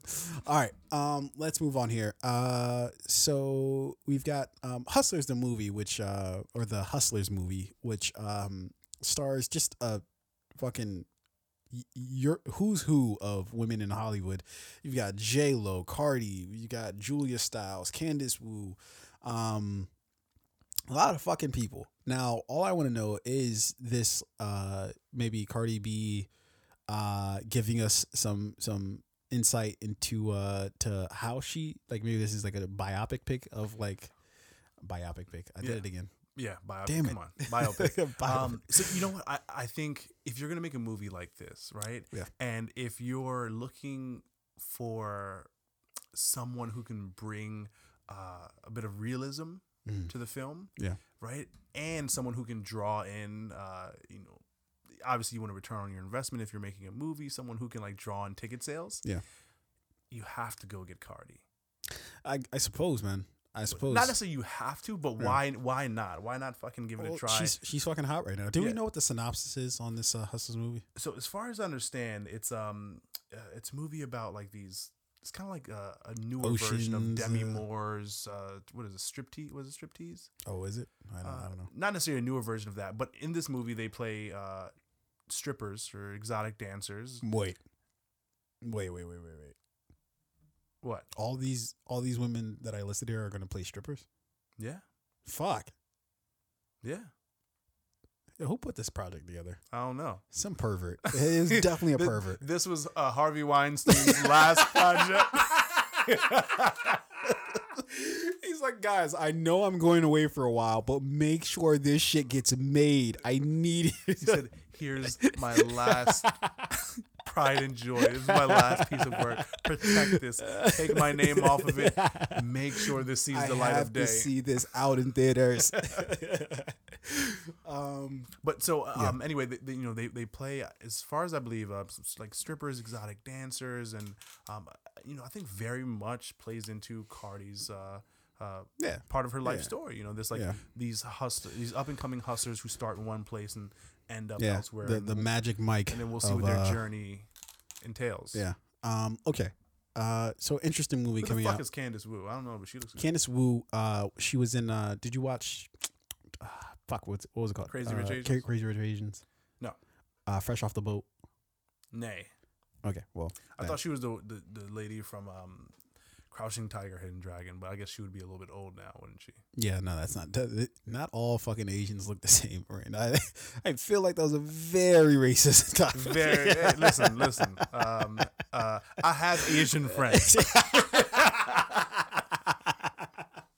I hang out with Asian people every now and then. Um, okay, uh, let's. Uh, I kind of want to skip that unless you had something terribly important to talk about with uh, Stranger Things season three. No, it looks good. I think we talked. To, yeah, we, we talked on. about the trailer. yeah, let's, let's move forward. Uh, okay. Um, y- you know what? Uh, so since we just talked about the Hustlers movie, let's talk about the ultimate hustler. I'm talking about they're gonna write books about how much you fucking hustle. Wait, let me guess. Hmm. Wait, ma- male or female? Male Hmm. Uh, actor. Like what? Actor. What profession? Actor. actor. Hmm. Ultimate hustler. Do they have a movie coming out like soon? He doesn't, but I guarantee you, he's probably gonna have some movies uh, sometime soon.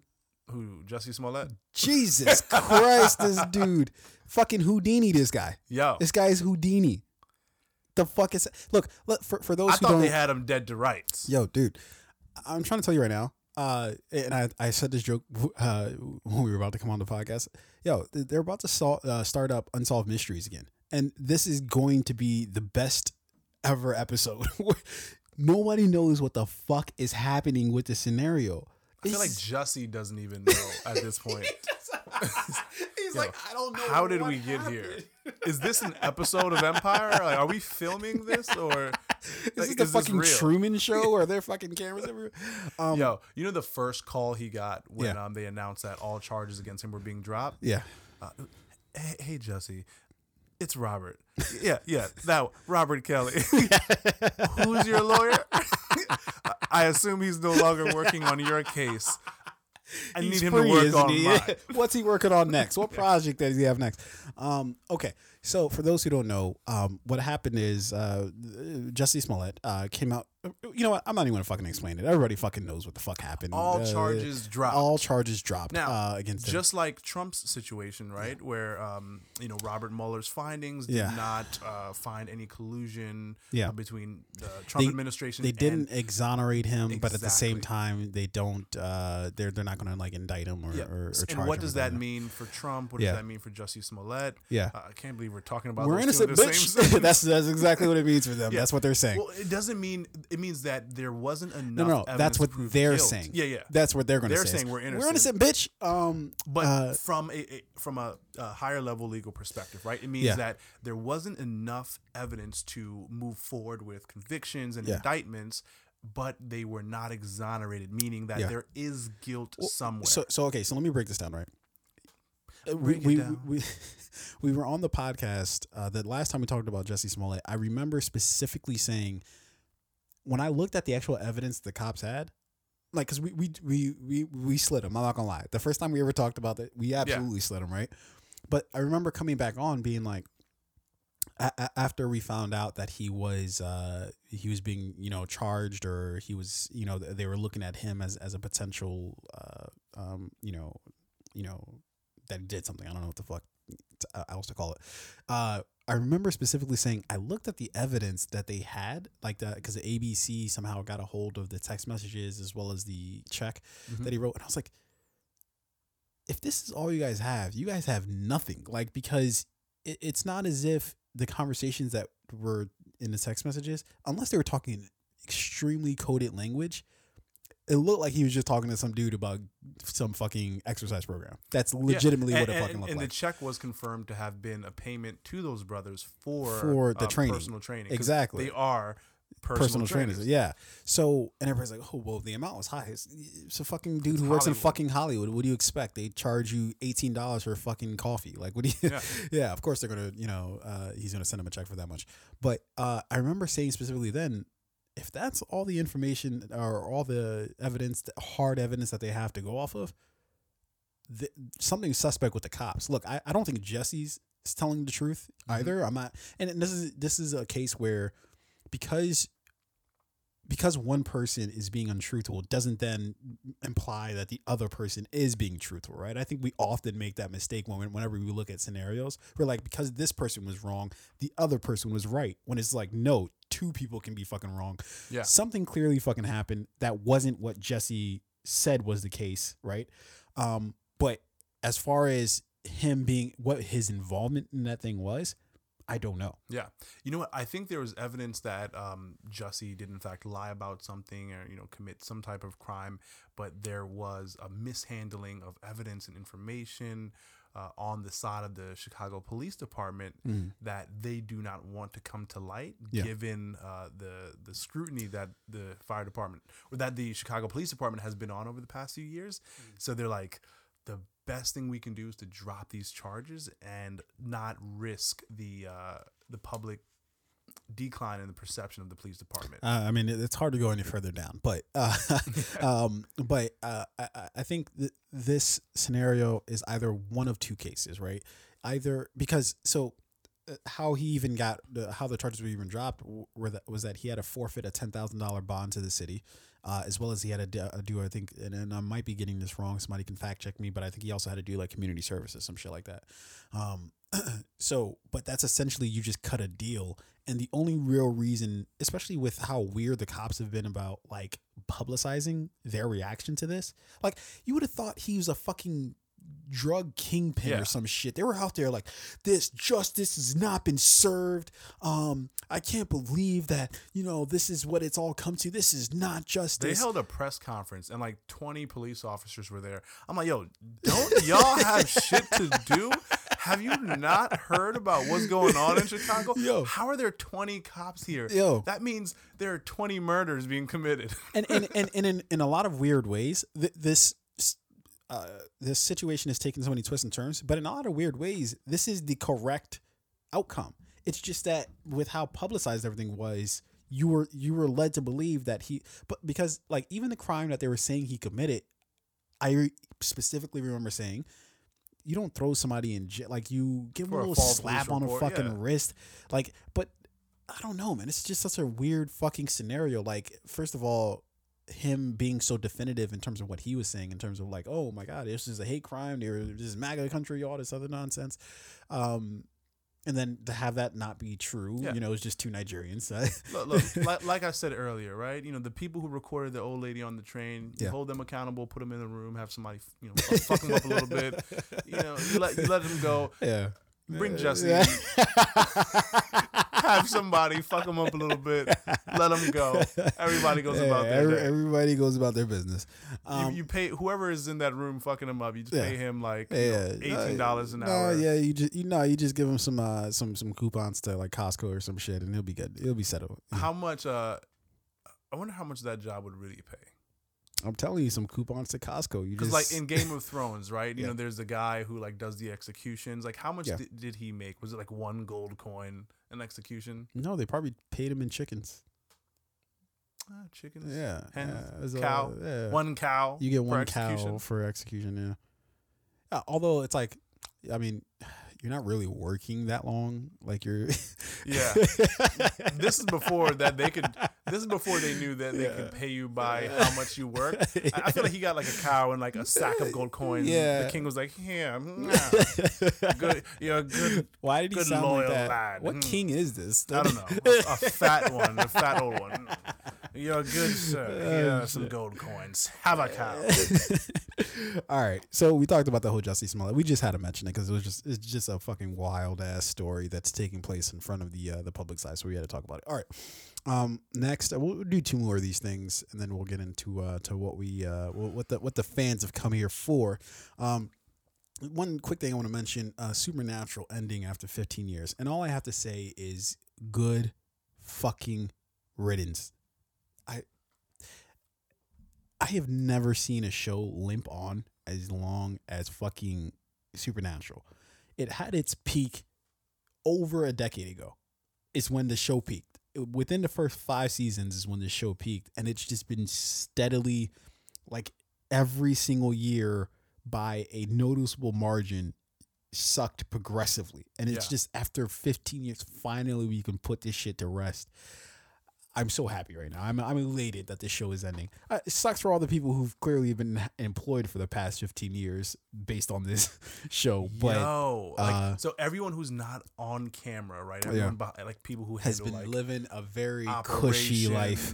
people who handle like billing and Yeah. accounts payable Yeah. and transportation. Yeah. 15 years they've been like, yo, I don't know why, but these checks keep coming and they keep putting me on the schedule. So I'm going to go to work. And then you, you, where do you find work after you've been Oh, working I'm on sure you- Supernatural for 15 years? I'm sure you're gonna find. Because everybody hates that show except for you. no, no, Um, I, no. I you love the it- first five seasons. I hate everything you else. the rest. Yeah. You- no one's hiring you. they're, they're all gonna be sucking dick somewhere. Jesus. Oh, what have you been doing the last 15 years? Well, I was a uh, set coordinator on Supernatural. Mm, you're not right for this job, Like but it's different when you turn you, this mic off. Why is there a mic? I don't know. it went with the story. like, wait, where am I? What's going that- on here? Does that say Weinstein Productions? no, Is this Hustlers? they just put fucking tape over Weinstein. It's just productions. What production? and then? Marion Barry just comes out of nowhere. Yeah. Do you want some crack? Smoke this. Marion, this is the Demi third Lovato time. walks by. it's a party now. Um, all right. So, uh, yeah, the Supernatural is ending after 15 se- seasons. I'm sorry for all the people who are clearly going to be in, unemployed after this, but and I, I, I They're probably mean, happy. They're I don't- like, I don't- I probably, Yo, uh, maybe, maybe not. I'm not in prison anymore. Uh, well, you have the ch- you could leave. Like you're not. They don't. You could not. See that that's the impression we got from the outside. Oh, you could just leave. No, everybody there was a hostage. against their will. Um, okay, uh, so I'm sorry for everybody who lost their job, but uh, I think it, it's just better for America if this show ends. Um, okay. Uh, I was going to talk about Better some. I was going to talk about some YouTube video uh, or YouTube influencers, like this. Uh, this one YouTube influencer, she um, she got reamed out because uh, she uh, I think is a uh, online uh, influencing in terms of like the, being like a vegan. Mhm. Uh, and then somebody took a picture of her and she was eating like fucking like catfish or some shit. Some fried. No, I'm joking. It Oh, was, I'm. I'm blowing it up way more. Yeah, than she was hyping it up. eating, like, she was eating meat? fish. Yeah, she was eating fish. Um, and then so and she's like she goes hard in terms of like you know I think she's got like sponsorships and all this other stuff. Mhm. Um, so it made me think of like, yo, like why is everybody putting their faith into some random person who just started a Facebook page? Like I don't understand like why you're then like you don't actually live the by the code that you Yeah. said. I am just I, I feel like I've been betrayed by my best friend. Yeah. No. So here's why: like the the generation before us, right? That generation was more trusting of big brands, large companies, Yeah. and the government. Uh, our generation, millennials, Mm-hmm. we are uh, we look for like inspiration or recommendations in one another, right? Yeah. So the re and, and and obviously, if you're someone who has charm and charisma and and who can draw a crowd, you know, why not start a YouTube page and post some videos and see if people watch and build a following? no, right? I don't blame Yeah. her even a shred. So the people who believe in her, Right. is- now, I mean, at the same time, a lot of these people, you know, on social media, these influencers, right? Um, who knows if they're all telling the truth or not, or if it's just a charade? Uh, some of them are very interesting people who do have perspective Yeah. and who do have experience. Who I would look to more so than I would look to that a brand directly telling me, "Hey, to like buy my product," right? Because at the end of the day, they're they're influencers for either a certain category, a certain vertical, or certain products. Mhm. I'm gonna look to a person before I look to the brand, and that's how they build their following. And, and- Sure, and but people like it. why would you? Why would you think that person is any different? Like, what what makes that person above reproach? Meaning, like, uh, you know, I, I don't think I could really ever look at anybody in the way of I'm gonna put anything above you. Like, I, Yeah. I don't I don't think I'm gonna I'm gonna I'm gonna be like, oh. Uh, I'm gonna look to some like I, I love watching you know the brilliant idiots, but I'm never gonna be like if Andrew Schulz is selling something, I'm all the way in. It's just like no, like I I look at everybody on the same scale of look, if I fuck with some shit, I fuck with it, but I'm not gonna like it, that doesn't live or die by you. Like Yeah. you know what I mean? Like so like Karlie Kloss for whatever. Um, uh, Karlie Kloss. She is Yeah. a uh, Instagram. You. She's like a blogger, Yeah, V blogger. She's like a social media personality. She's like a massive following, right? Yeah. Um, a lot of women look to her for like health and beauty tips and fitness tips and all of this shit that's unattainable for most people because she's fucking rich and yeah, her beauty tips. Uh, you know, she can tell you how to put on your makeup, but she also has a makeup artist. yeah, you know, who Yeah. works full time for her. yeah. Um, I don't know. I think people just find comfort in it, right? It, no, they, they absolutely do. I just I, I think it's weird. yeah, to me, it's weird. Like I said, I, I listen to the Brilliant Idiots too, and Charlamagne and Andrew Schulz. They're always, you know, pushing some type of product, right? Yeah. I never, once have I said, not you know what? One time. Charlamagne the God rec- uh, recommended this uh, online I'm buying uh, it. Website where I can go talk to someone if I'm depressed, Yeah. or, or this bank account that I should open up for some online bank. I'm never gonna fucking do that. yeah. Uh, yeah. Uh, with that being said, uh, yeah, if we do have uh, sponsorships, please, uh, Yes. we're, we're we're telling Whatever you your truth. product is, Uh, you know, we'll we'll push it and we'll promote it here. Just uh, shoot us an email, uh, hit us up on on Instagram or Facebook. A hundred the percent. Fade Podcast. A hundred percent. Um, okay, let's move on. Uh, you know what? I, I think it's time that Holy we- shit! Is it is is it it's it that time? time. Oh shit! press play time, Bah, bah, ladies and gentlemen. Uh, we've got uh, this week a very interesting and what is looking to be a very divisive Mm. film. Uh, Us uh, by uh, uh, director slash writer Jordan Peele, who of course is of Get Out fame. Um, uh, this time around, um, you know, uh, let, let me just read quickly the uh, the, the synopsis of the You gonna do the long one or the short one? long one Okay. because I I feel like it's it, it requires a little bit of detail. All right. Uh, in order to get away from their busy lives, the Wilson family takes a vacation to Santa Cruz, California, with the plan of spending time with their friends, uh, the Tyler family. Uh, on a day at the beach, their young son Jason uh, almost wanders off, causing his mother uh, Ad- Adelaide uh, to become protective of her family. That night, four mysterious people break into Adelaide's uh, childhood home where uh, they're still st- uh, they're staying. The family is shocked to find out that the intruders look like uh, and look like and talk like them, only with grotesque appearances. Uh, again, the film was directed by Jordan Peele uh, as well as written by Jordan Peele. Let's just hop right into the uh, uh, plot of the uh, of the film. Uh, what did you like? What did you what you didn't like? Um, let's get into the goods.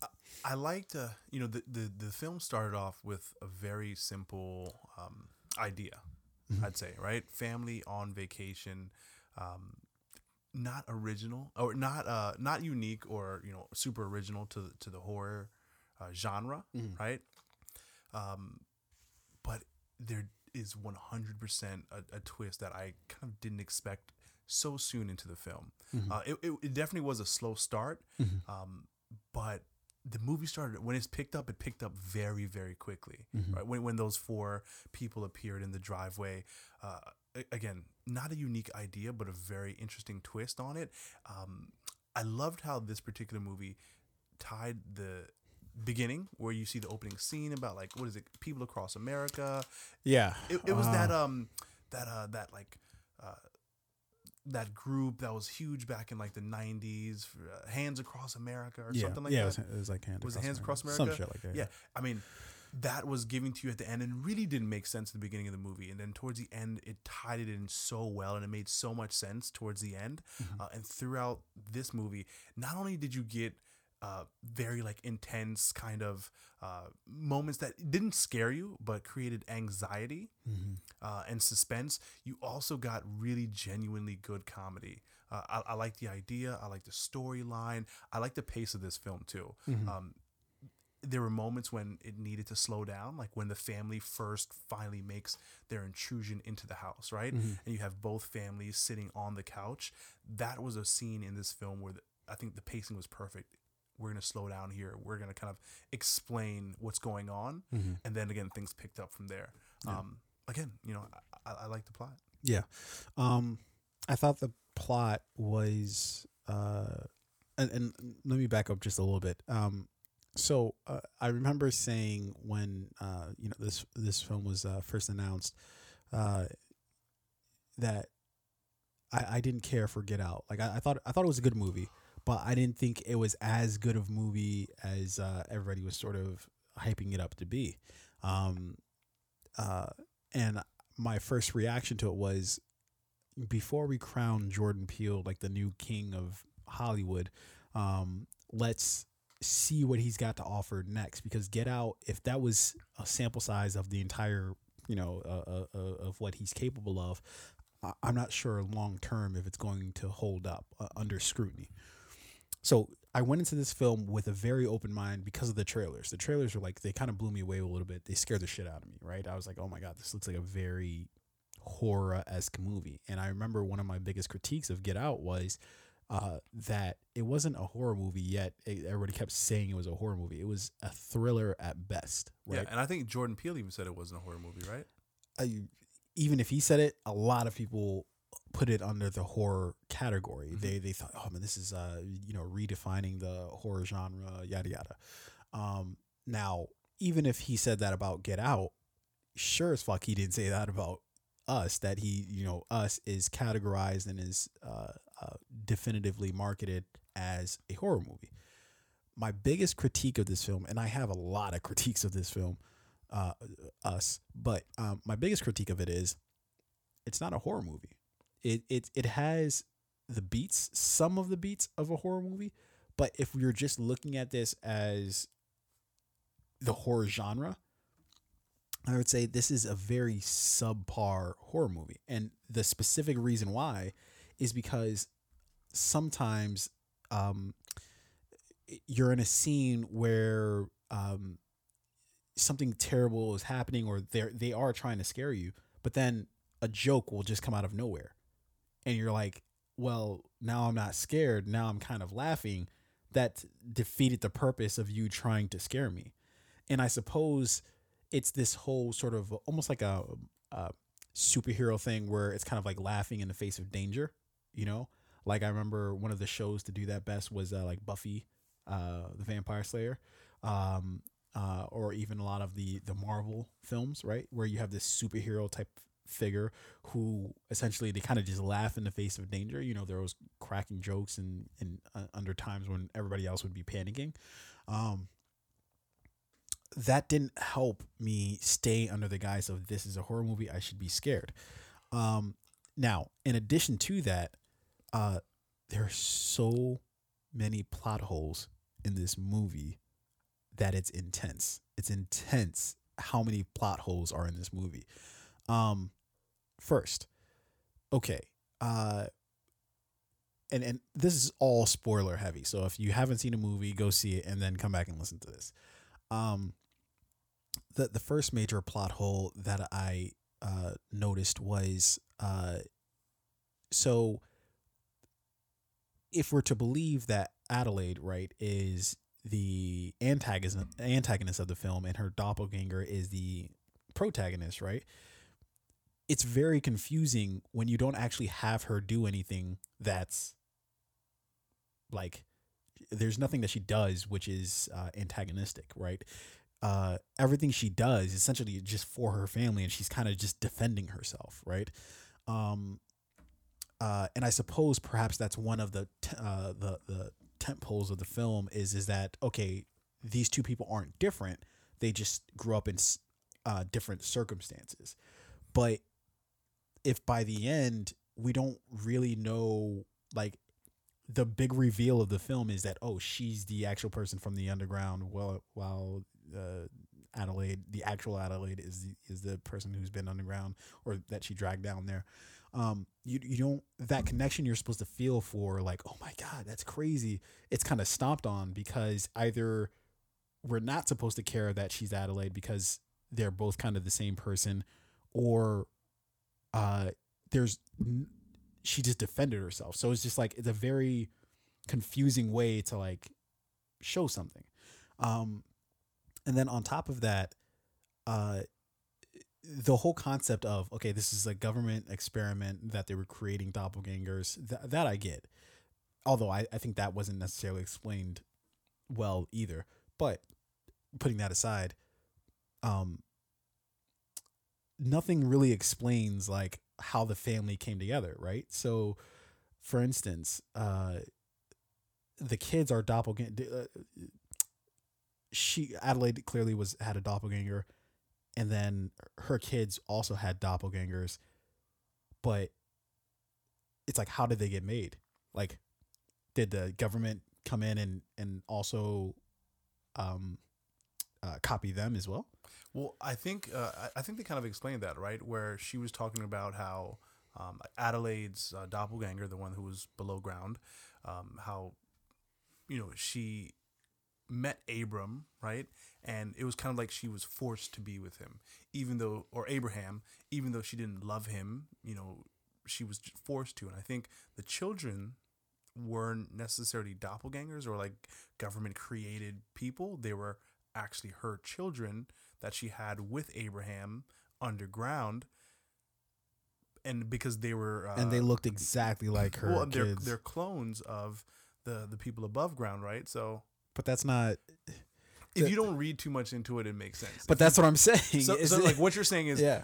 would the cl- the clones below ground have actually made ki- children who look exactly like the are children just above ground? exactly doppelgangers of their kids to the point where um, they're the same height. They look like like everything's the same about them. Um, Well, again, they were uh, the movie focus really ha- like I think the, the the theme word of the movie was tethered, right? Tethered and untethered. So right. So so the fact that Adelaide was tethered. Okay. uh, At the beginning of the movie, that's what we're introduced to. I can buy into that, right? That she just had this doppelganger and she's had it ever since she was a kid. She's her shadow, yada yada. That I can sort of just fall into under under the guise of, um, uh, uh, you know, uh, uh, what do you call it? What's the thing where you just just follow what they're doing? I can't believe I, for, I forgot what this is called when you just like when um when you're watching a movie, suspension of disbelief, right? yeah Uh, yeah. So I was gonna I was I that was on the tip not, of my no, tongue. it was not. That was on the tip of my um, I can have suspension of You- you- disbelief. You, can't ask someone for a word like that. oh, what's the word? What's the word? Oh yeah, yeah. Endoplasmic reticulum. No, the fuck. you should know these fucking words, man. Um, okay, uh, you I, I can have suspension of disbelief at the beginning of the film when that's introduced, but am I to believe that they made exact copies of the kids that Adelaide had, or did the government step in and make two more clones? And then, in which case, it's like, well, why do that? But then, even like, uh, even furthermore, though, um, if everybody has a clone, and if, and if I'm not mistaken, um, it's just Americans that have clones, right? I, don't know. In the movie, did they say it was worldwide? Well, for for one, when they, uh, when they, uh, when they, at the beginning they mention, oh, uh, we're Americans. Mm, yeah, and you know what? And the movie does really focus on how the the United States has uh, endless underground tunnels and subway Yeah. systems, and Mhm. so uh, you know, I, I will say that this may just have been Americans. It may just Exactly. been So then, are you telling me if I'm French, I could just be running around and nobody's gonna try to kill me? Unless you have uh, U.S. citizenship, then hey, you're here.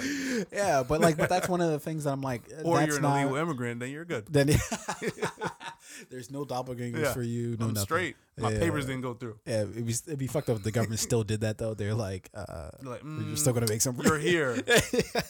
You weren't getting any health benefits. But we will try Yeah. to kill you. no retirement for you, but we got your doppelganger. um, yeah, uh, there's just so many there. There, there was so many plot holes to me in the in this film that were just casually sort of like, oh, it's Jordan Peele, so therefore we're not really supposed to scrutinize it. What is the thing you said? You said, yeah, if you if you you know don't look too hard at it, then uh, you know it's fine. But once you start scrutinizing it a little bit, you're like, how does this any of this really make any sense? Uh, and then also when Adelaide and I don't even know if I'm fucking pronouncing her name right. When she was looking at her daughter die, the you I, I guess that was supposed to be a callback to like, oh, give you sort of the um, tip you off, uh, that foreshadowing that she was the actual one from the underground. But I guess that's again that's confusing because that wouldn't be her daughter. So it's like, why is she having that type of reaction if that's not our actual daughter? I guess perhaps the explanation would be she just feels for everybody who's underground, but it's like they're trying to make you feel something, but not committing.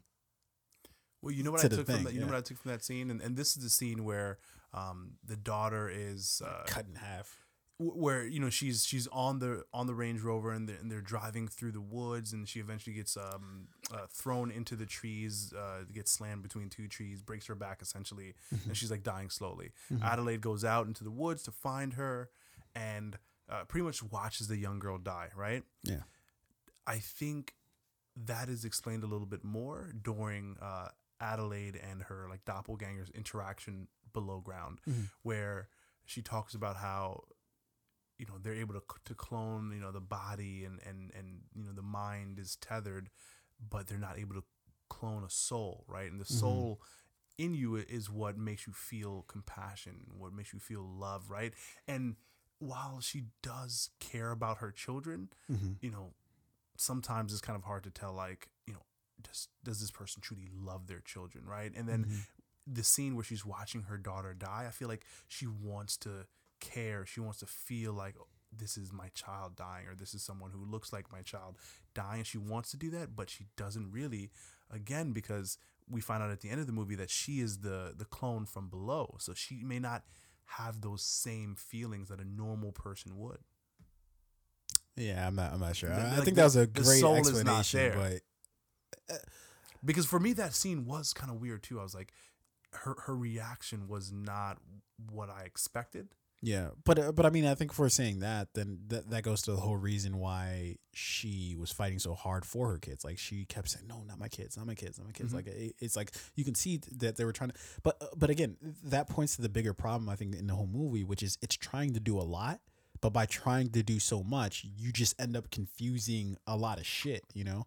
Um, now, okay, that's what I don't like about about the movie. What I did like about the movie is they put so much effort into like not never necessarily Easter eggs, but like um, uh, attention to detail in terms of you know setting us up like with the beginning uh, in the beginning with the, the video of uh, hands across america or, or Mhm. whatever it was how that obviously leads to the the end the thing with the rabbits um, and sort of what that sort of symbolized uh, and there are clearly like a lot of racial a lot of social um, sort of uh, notes like you know you had the guy who uh, had uh, was referencing uh, Jeremiah uh, eleven eleven, which Mhm. was uh, apparently it's it's some you know verse in the Bible about uh, you know the wrath of God, you know when um, that he he would be unforgiving at a, at a certain point in time. Um, you you just had so much, and and and or and like how they you know obviously the girl uh, Adelaide at the beginning of the film when she's a little girl, she has the thriller shirt on um, and uh, eventually, you know, when the doppelgangers break out, they all have the one glove on, like Michael Jackson. Um, You know, I didn't even catch that. yeah, um, and and then the fact that they, you know, and some of these I, I just picked up from um, from kind of doing some research myself, but like how, you know, um, a lot of this film is about duality and and uh, you know, and so that's why they were using scissors because scissors are just two blades that are just connected together, you know, tethered together. Um, so there's a lot of stuff like that that they really have paid a lot of attention to, and I can respect and appreciate that. Uh, all I'm saying is there's a lot of shit in this film, and I feel like we're just supposed to be like, let's just go along with it, like without scrutinizing anything, you Yeah. know. Now, And- do you yeah. think if you were to watch this movie a second time that you would you would find? I actually I wanna I want to to watch it a second time because at first when I first watched it I was pissed Yeah. because I it, it just it, to me it wasn't a scary movie like I, I went to go see this with uh w- with my girlfriend and and she hates scary movies she Mhm. hates them after watching this movie she's like that one shit. Like Yeah. like she was not even scared in the least. And I think So- when you can walk away from a, a horror movie like that and be like, I, wasn't really scared by it. Um, I think I don't know. I, I feel So, like you missed your mark. I do think we need to pull back a little bit in terms of our expectations for what a horror movie should be, right? Instead of and look more at what horror film is by by category, right? Sure. So th- these are films that are supposed to be, uh, and I'm like reading a quick definition here: uh, unsettling films designed to frighten, panic, cause dread and alarm, uh, and to invoke our, our worst fears uh, through like terrifying moments or shocking experiences. Um, however, because of movies like Friday the Thirteenth and Freddy and Jason and and um uh, uh um. Did, did I just mix two? Freddy and Jason? Yeah, those are two separate movies. so Freddy Krueger and Jason, right? Like we have this expectation about horror movies that does not completely define the entire category, right? There are the horror movies that are, you know, blood and guts and there's like one murderer and he's just slashing up the town, right? And then there's there are the horror movies where there's like an alien or there's a monster, a demon who's uh, killing people in their dreams, right? yeah. There is another, which I think is what the direction Jordan Peele went in, where it's like, this isn't about blood and guts and slashing and murder.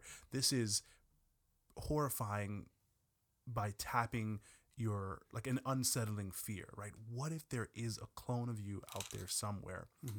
What if there are people who live below ground in these abandoned subway systems? And, you know, what if there is this government conspiracy where, again, you know, they're, they're cloning you and these people will eventually come above ground. They will kill you. They will displace you, right? What if your time to be here is coming to an end? That is like the unsettling, terrifying thing that Jordan Peele was trying to tap into. Not this is no this the horrifying. This movie is more uh, horrifying uh, in a cerebral manner versus you know uh, the, the the blood and guts. I think a lot of people were expecting. No, and that's perfectly fine. But I'm saying even in that realm, he it still fails as a horror movie, even as a cerebral What? horror movie. Yeah. Uh, I at no point was I like was I so terrified of the scenario itself that I was like, oh my god, like I just can't imagine this happening to me. I was like, yeah, like I'd curb stomp, you know, the dude to get him out of there. Like that's because they weren't intimidating. It wasn't like there was anything different about the um uh the the doppelgangers that made them more terrifying. I don't know As know. far as. I could tell. Adelaide's daughter, the, she she had wheels, bro. And she would have caught a clothesline all the same. So the, they were um, surprisingly like fast and strong, right? Why? Because, and I- again, going back to the word tethered and untethered, um, they were tethered to their human counterparts above ground, but they did not have that soul, right? And I feel like that's you- a soul is what gives you fear from doing certain things that w- would you know jumping from a certain height or um, in- the scene where the two girls are running really stands out to me right because the adelaide's daughter the above ground daughter the the real one when she runs from the house and you see her running up the hill she's running uh, with fear as her motivator. Mhm. the other dot the other little girl from below ground she's running with uh, um, purpose Mhm. right? One is more powerful than the other and i think that that scene really emphasized that. Like the girl running with purpose she didn't have a soul there was no fear there was just purpose Yeah. so that's why she caught her and, and you know she almost killed her but yeah. uh, i think that was unsettling to me you, you didn't think so No. that scene didn't stand out to you Uh I'm trying to think of maybe what, what the most unsettling scene in the whole thing was. Uh I, It I it- thought it that was have one of the more unsettling scenes to me because like it was like a, a, a wolf chasing you know a Mm-hmm. rabbit or not necessarily a rabbit because a rabbit has a chance right Mhm. but it was like it, to me it was a scene where you know that girl you know she's gonna catch her Yeah. Um yeah, and, and look, I'm I'm and again, I'm not just trying to be a dick here, but like I, I genuinely don't think I found really anything in the movie deeply unsettling. I think perhaps in the beginning the prom uh, and maybe that that that was it for me. The beginning of a promise of what this is going to be was probably the most unsettling. So like, you know, when she's a little girl and she goes into that little fun house and she goes down there. And then also too, if this is supposed to be some sort of government whatever, it's awfully easy to get in and out of there. Yeah, you know what? Awfully fucking So, easy. I, I did have a few questions because, um, you know, I was like, who made their suits? You know, who manufactured that shit? Because like that, that material, Ralph Lauren yeah, come that- in there. You know, like, did they get that shit from like manufactured from China? yeah. You know, do they have Amazon Prime? right? Somebody's like, who's got Prime? Right? they all had that same glove, and that was like real, genuine Italian yeah, that was leather, leather. too. That, I was like, that was, that was very like, clean leather. Yeah, yeah. yeah. It had to smell on anything. It They smelled like Tuscan all leather. yeah. different sizes for the kids and the women and the yeah, yeah, yeah. You know? And those gold, uh, the, gold, gold scissors? scissors. Yeah, they're tho- those aren't That- inexpensive. Yeah, that was like real, not even metal. That was like steel, Yeah. steel blades. Yeah, yeah. quality but, but again, th- there were a lot of things in this movie where you're just like, yeah. Did everybody place their own orders? like, like, or, and you had to have it by a certain date, or Yeah. else like you couldn't come on the. uh, you don't fucking have it. Like, ah, my my red suit didn't come. I got my scissors in my glove, but I don't have my suit.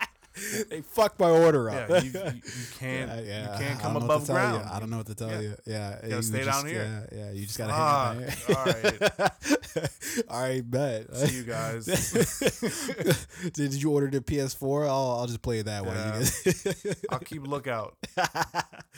um, but for me, there was just a shit ton of those things that was just like, and, and, it, and it just made the whole again. The best part of the movie to me was the beginning because it, it get like when she's opening up her eyes and she's she has this fear. I was like, oh shit, like what did she see? Like I was very curious as to what was going on. Also, like, ah, this might be too scary. But then when you see exactly what was going on, it's kind of just like, oh, okay. So that's happening, you know? For me, this movie caused uh, you know I, I felt anxiety Mm. right and i did feel unsettled Yeah. and i did really really enjoy the fact that this movie at certain points could also make me laugh Yeah. i, I think it, it I, I, I didn't enjoy the laughter. I, I or I'll put it this way: I usually do enjoy laughter, but only like don't sacrifice the scary part of it for the laughter, and and that's a very delicate balance to like try to uh, to try to capture, because you know you can't be in the middle of trying to scare me and then make a joke and then do that repeatedly. Like you know what I mean? Like you can't. It, it didn't just- happen frequently but i think like when it happened it, it was like the, the comedy and throughout the movie was for you it may not have been well timed or made the frequency of it may have been a little bit too much Mhm. um, but when it did happen i did feel like it was good comedy right Yeah. um, in the scene where uh, i forget her name she was from mad men uh, she Oh, was uh, Elisabeth Moss. elisabeth moss when she was um, uh, you know, after her two daughters had been killed and her husband, and she was crawling towards her husband, Mm-hmm. and she uh, calls out to not Alexa, but what's that? Yeah, it Uh, was. what I, was I it- believe it was. Alexa. Was it Alexa? No, Yeah. it, was, it was a different name. It was like uh, No, it was Spanish Alexa. name. It was Alexa. R- Was it? Is that was the device in the in the, in the cast list? Yeah. Anyway, so when she calls out, she's like Alexa, call the police, and she's like play fuck the police. Like, right? I thought that like eh, Okay, in, that- in the that's theater funny. I was in, everybody genuinely. well, well, that, that that's funny because that's not a scene where they were legitimately trying to scare you. You know what I mean? You knew she was gonna die, and she's like, "Hey, call the police." Everybody else had died in the house. Call the police, and then it says "fuck the police." That's funny, right? I, I found that genuinely funny, that wasn't one of the scenes. And I'm trying to recall like one of the scenes. yeah, scenes. you're gonna have to give me like a, a Um, particular scene. Oh, okay. So at the beginning, when or not beginning, but uh, sort of like a, a two third, a third of the way through the movie, when uh, the fam the families first sort of meet, um, and uh, the doppelganger family is essentially explaining uh, what was going on, you know, like or you know how they came to be, and then uh, Winston is his name Winston Duke. Is that the uh, Yes. Yeah. Um, he starts saying, like he starts saying like hey, come on, guys. Like, what are we doing? Like, and, and he is sort of the comic relief of the film. But at that specific moment, they were trying to make you like that's when we first heard uh, uh, Lupita Nyong'o's uh, sort of voice as the Mhm. doppelganger. So they were trying to scare us there. They were trying to evoke this like fear of like, who the fuck is this family? What's going on? But then you had him just taking it like, ah. I know you just broke my leg. Yeah, But "Ah, come take on. my wallet, Yeah, yeah, exactly. keys."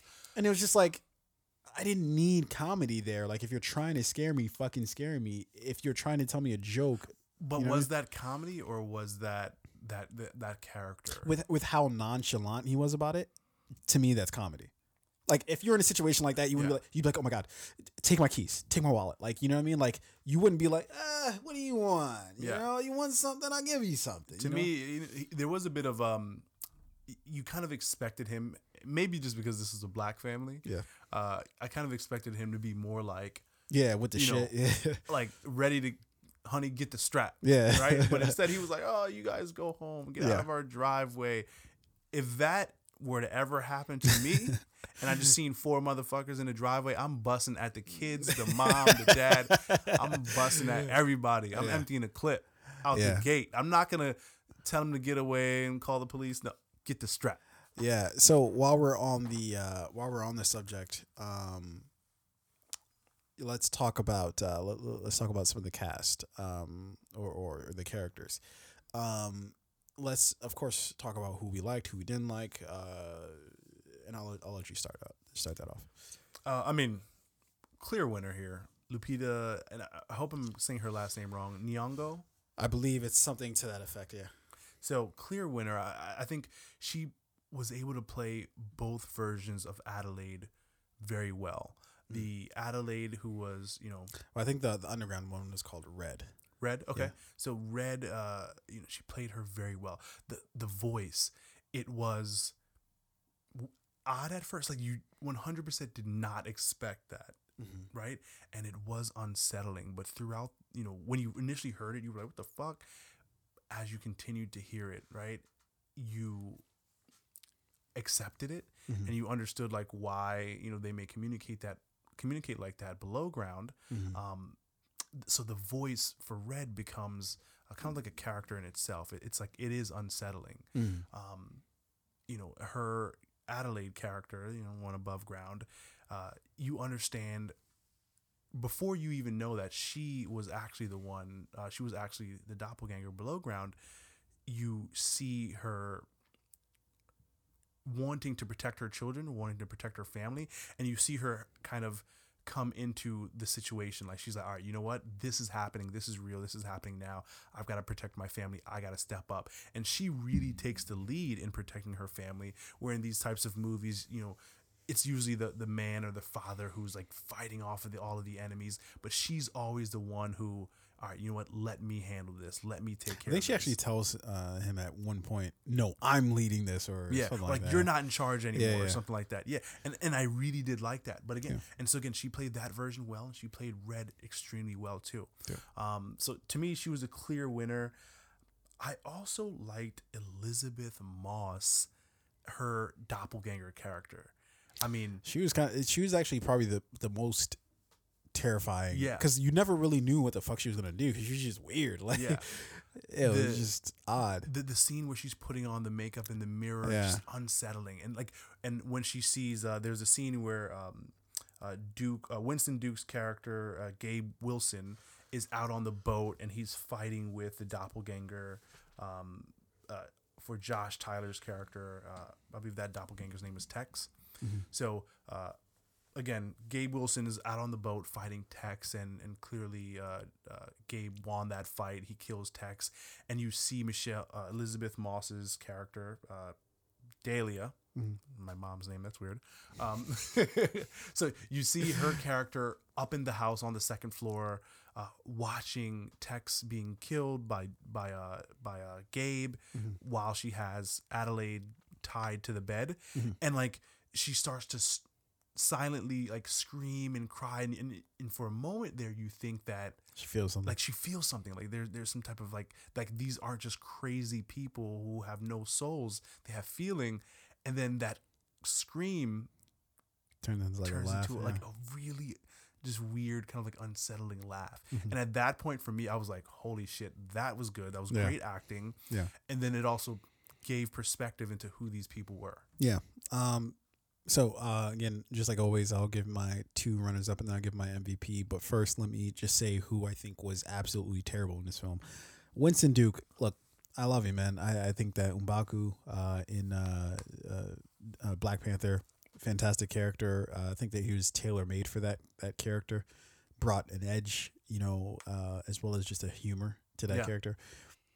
He was absolutely terrible in this movie. Uh, there is just there is nothing redeeming about his performance in this movie. And look, I don't say that as uh, I'm not trying to be a dick when I say that. I'm saying that because that's I'm just going based off of what I'm seeing on the screen. I don't know if it's directing by Jordan Peele or what, but they gave his his character the most wooden like.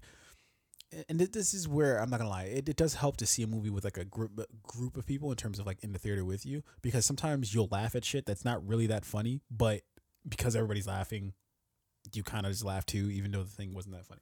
So a lot of his lines, especially, and this is when I really noticed it, is when he's standing in, uh, sitting in the room with her, when he thinks, oh, we might have you know sex, but she ends up telling him, hey, we gotta leave. Yeah.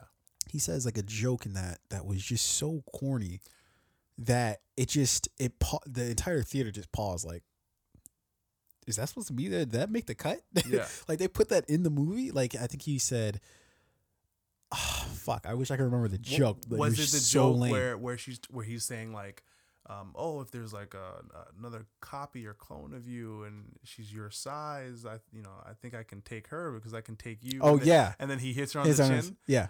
See, the theater I was in, everybody laughed at that Right. because we understood like, yeah, bad. It, it was so cheesy. It was funny, and it was. I think it It was. was, al- just cheesy, dude. and, and I think it was also um, kind of speaking to uh, the, the social climate we're in now, where he basically made a joke about like beating up a woman, which Yeah. is uh, domestic violence, not a not a joking topic. but the way that he delivered it was terrible. Like it, it, it- like I, I can see what you and, mean. and it, it was a terrible joke, and he, even he no, no, but it wasn't the joke. that. It wasn't the joke. Oh, you- like I, I, I the get the. I got, I get the whole idea of it being a cheesy line. Like I get the context that you're saying it in, but I'm saying his delivery of it Mhm. just instead of making it, making it so corny that it's kind of like funny, it just stayed in corny territory, and it did not move up to like okay, it's corny, but that's purposeful, and therefore it's funny. yeah. It just stayed in cor- corny land. See, Um, I, I don't know. I thought that was one of the funnier scenes in the movie. Either way, I thought he was terrible. Um, uh, the kids I thought weren't that strong in the movie either. And then usually in uh, almost every movie that I've seen with kids in the past year and a half to The two kids have years, been kids have been great. They were not great in this one. I'm not gonna lie. The son, Yeah, I don't know. I wasn't you know, feeling it. I could have, I could have did without the son. You know, he, he he was definitely the weak link in this movie. Yeah, he did uh, step up when he made the other kid walk back into the fire. You know, but um, Look, but even that again, another keep plot your head hole. on the swivel, boy. Uh, like e- even I know, right? She was right there. she was right yeah, there. yeah. Uh, like, like just some uh, just some color grading, you would have you would have picked that up really uh, really well. Uh, but uh, even that, I would add into like a plot hole territory where it's just like they he they didn't mimic the uh, non doppelgangers, right? They didn't mimic them always. So why in that particular instance was he mimicking him? Like, what was the rhyme or reason to like why they mimicked him? Because I remember with uh, um, with uh, Gabe's character, his you know his doppelganger was fixing his glasses, kind of like Ga- uh, Gabe did. Mhm. Like, so I I- I got that that was kind of a theme, but they do different shit all the time, and then randomly Yeah, when why, there's a fire behind him, scene? Yeah, he's like, ah, fuck it. Let me just. He's walking backwards. I might as well walk backwards. Like, what sense did that? Like, what Yeah. what was the logic of that? I do think that one uh, was not as like intelligent as the others, right? Yeah. You know, he was definitely more. Uh, I mean, you can see by the way he walked and by the way he sounded, he was more like a dog, right? No, no, fair Who enough. Is gonna follow his his his owner. That's fair. All I'm saying is because uh, they had another scene in the when they were sitting in the uh, In the closet. in the closet Yeah. that he was sort of mimicking, like they were mimicking each other as well. Mhm. But what was the rhyme or reason at that specific moment? Because the dude was about thirty yards away in the back of Lupita uh, Nyong'o's character character, and he just spots him. He's like, "Oh, you're doing that. Yeah, I'm gonna he do was on the other side of the- of the Range Rover, like, Are you are you doing this? Are your hands out? Are both arms out? Do, do I walk backwards or towards you? So, yeah, you know, You again, know, so, something that wasn't very clearly explained. Look, but all I'm saying, dude, is is that we casually overlooked that Yeah, as but no. You know what? Let's, from a visual, like Yeah. just experiential uh, perspective, that scene in the in the movie, It was very powerful, you're just like, very powerful yeah, scene. holy shit. But I, I think uh, a girlfriend said it the best. Uh, they went for like the money shot where they. It's not a direct quote, by the way, but uh, they they they went for like the big, you know, it, the thing that looked good, Mhm. but they didn't do the work in terms of like building it up to make sure like we were ironclad when it got to the, it reminds me of a Zack Snyder movie where Zack Snyder has a all these spectacular looking scenes doesn't earn any of the scenes like the, the you, we don't have enough to go off of to earn that scene that we just saw that Yeah. was just thrown in there because it looks good not because we've earned the emotional intelligence of that particular scene and, and that's what i feel about a lot of the scenes with um So uh, I'll. I'll say this. I think that for this particular film, and, and then we can jump into um, uh, you know the, the, the score and uh, cinematography. Um, I feel like expectations, your expectations, and a lot of other people's expectations for Jordan Peele's follow up to Get Out were so high. no they weren't i was Listen, i was listen, hoping listen, listen. that he would just be better than what i thought No, no, no. I think you're you have you had high expectations. I i genuinely don't though Nah, wait, l- keep Okay, listening, I'll keep listening. listen, listen. So I think even though you're you may say uh, my expectations weren't high and I just wanted him to do something good, they were high. Um, Get Out received such praise that a lot of people were like, "All right, this has to be better than Get Out." Mhm. And what I think he did here was like, you know, this doesn't have to be better. It doesn't have to be the same. It's not a follow up. It's a completely different movie altogether. Um, I I think it was a good movie we're also not giving this movie the same uh, space that we would give other horror movies that have even more jarring and glaring potholes, right? Than as well as less creativity, less originality than this particular film because again of those high expectations. Um, This film, this film definitely had some potholes. It definitely had some um, some plot holes. Uh, sometimes the story didn't exactly make sense, or, or maybe uh, maybe not make sense is, isn't the best word, but some things weren't explained as well as they could have been. But in on horror movie standards or this particular genre, I think it followed a pattern and a path that at the end of the movie all made sense. you, you know why I vehemently disagree with that uh, is because I like how you just passively uh, why I uh, vehemently disagree. yeah I mean no I'm I'm No, no, no, that's hundred percent um uh the, the reason why I would I would definitely push back against that is because I'm sorry, it just reminded me of like someone said this to me before. Uh, they were like, um, "Well, you know why? I, I just think you're a fucking piece of shit," and it, and it, it was so. Uh, it was like nicely yeah, said but so also just nice very disrespectful You know why I just fucking think you're a piece of shit? Uh, because, but anyway, go on. um uh so uh, i would push back against that because uh the, the movie that i could kind of and not necessarily put up because honestly this does stand on its own in terms of i, actually think we need to create a new category uh that I think this movie or Jordan Peele's movies fit into because I don't think they fit in as just horror movies or really horror movies at all. I don't think that they uh, fit necessarily concretely into thrillers. I think you you have to go with social uh th- social thriller. Uh maybe we just make a new category uh, Fuck. that's uh, Let's not make new categories. Yeah. It's too much new shit already. No, no, no, because uh, I don't think it really fit. I don't think you're doing it justice if you put it up against other movies within the same genre. The people at Apple TV Plus are like, Hmm. New Maybe category. we rename all the categories, not action. This is Just rename Apple. mm, Uh, Apple horror. Apple horror, Apple action, or just work. like, or just emojis. Just- um. Uh. So. Uh. I, I would re. Uh, or. I would think that. If if I put this movie up against like a Hereditary, right? Hereditary was a very basic plot uh, of a of a film, but it, it was mysterious in terms of like you don't know exactly where it's going. But when once the whole thing's said and done, it's a very basic sort of plot to it. But with the way that they layer the film, um, there aren't really areas for it to have plot holes. You know what I mean? I'm sure you can find your just like in any movie you can find oh what, what you know why didn't this character do this why didn't the character do that right you you can find those normal sort of plot holes in it but with this film there was such because of because the plot had so much to do with um how we felt about all the characters they were the plot was integral. Like the plot had to be sort of airtight so that we can know how to uh, emotionally sort of process the movie. Um but when the plot is loose and there's so many glare especially when it takes itself so seriously it's like that above anything else has to be tight you know? Otherwise the thing that we came here for is fucked.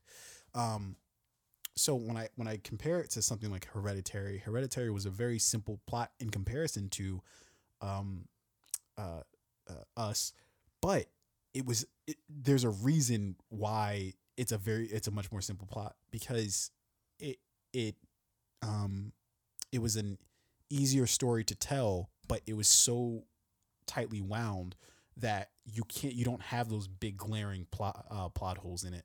And also you only have about two hours to show your fucking movie. Yeah. so no you can't tell me 18 hours of fucking background story about this is why this is this way.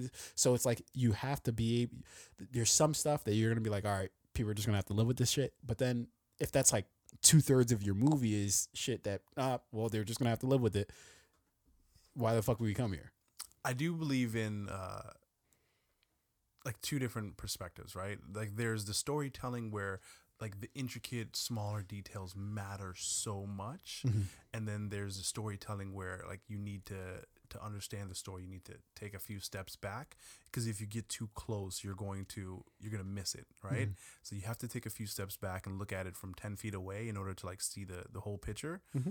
Um, this is one of those films whereas you, you take a few steps back you look at the whole thing because even two or three steps too close to it where you're examining it too closely it- it's going to ruin it for you Yeah, fair enough. Uh, I just thought it wasn't that great. Uh, but l- let me let me. It's like the uh, Mona Lisa, right? You, from afar, you're like, oh, it's a, it's a, it's a beautiful, beautiful painting. And when you get too close, you're like, this bitch is ugly. Fuck, get out of here. moving right on. Let's get out of here.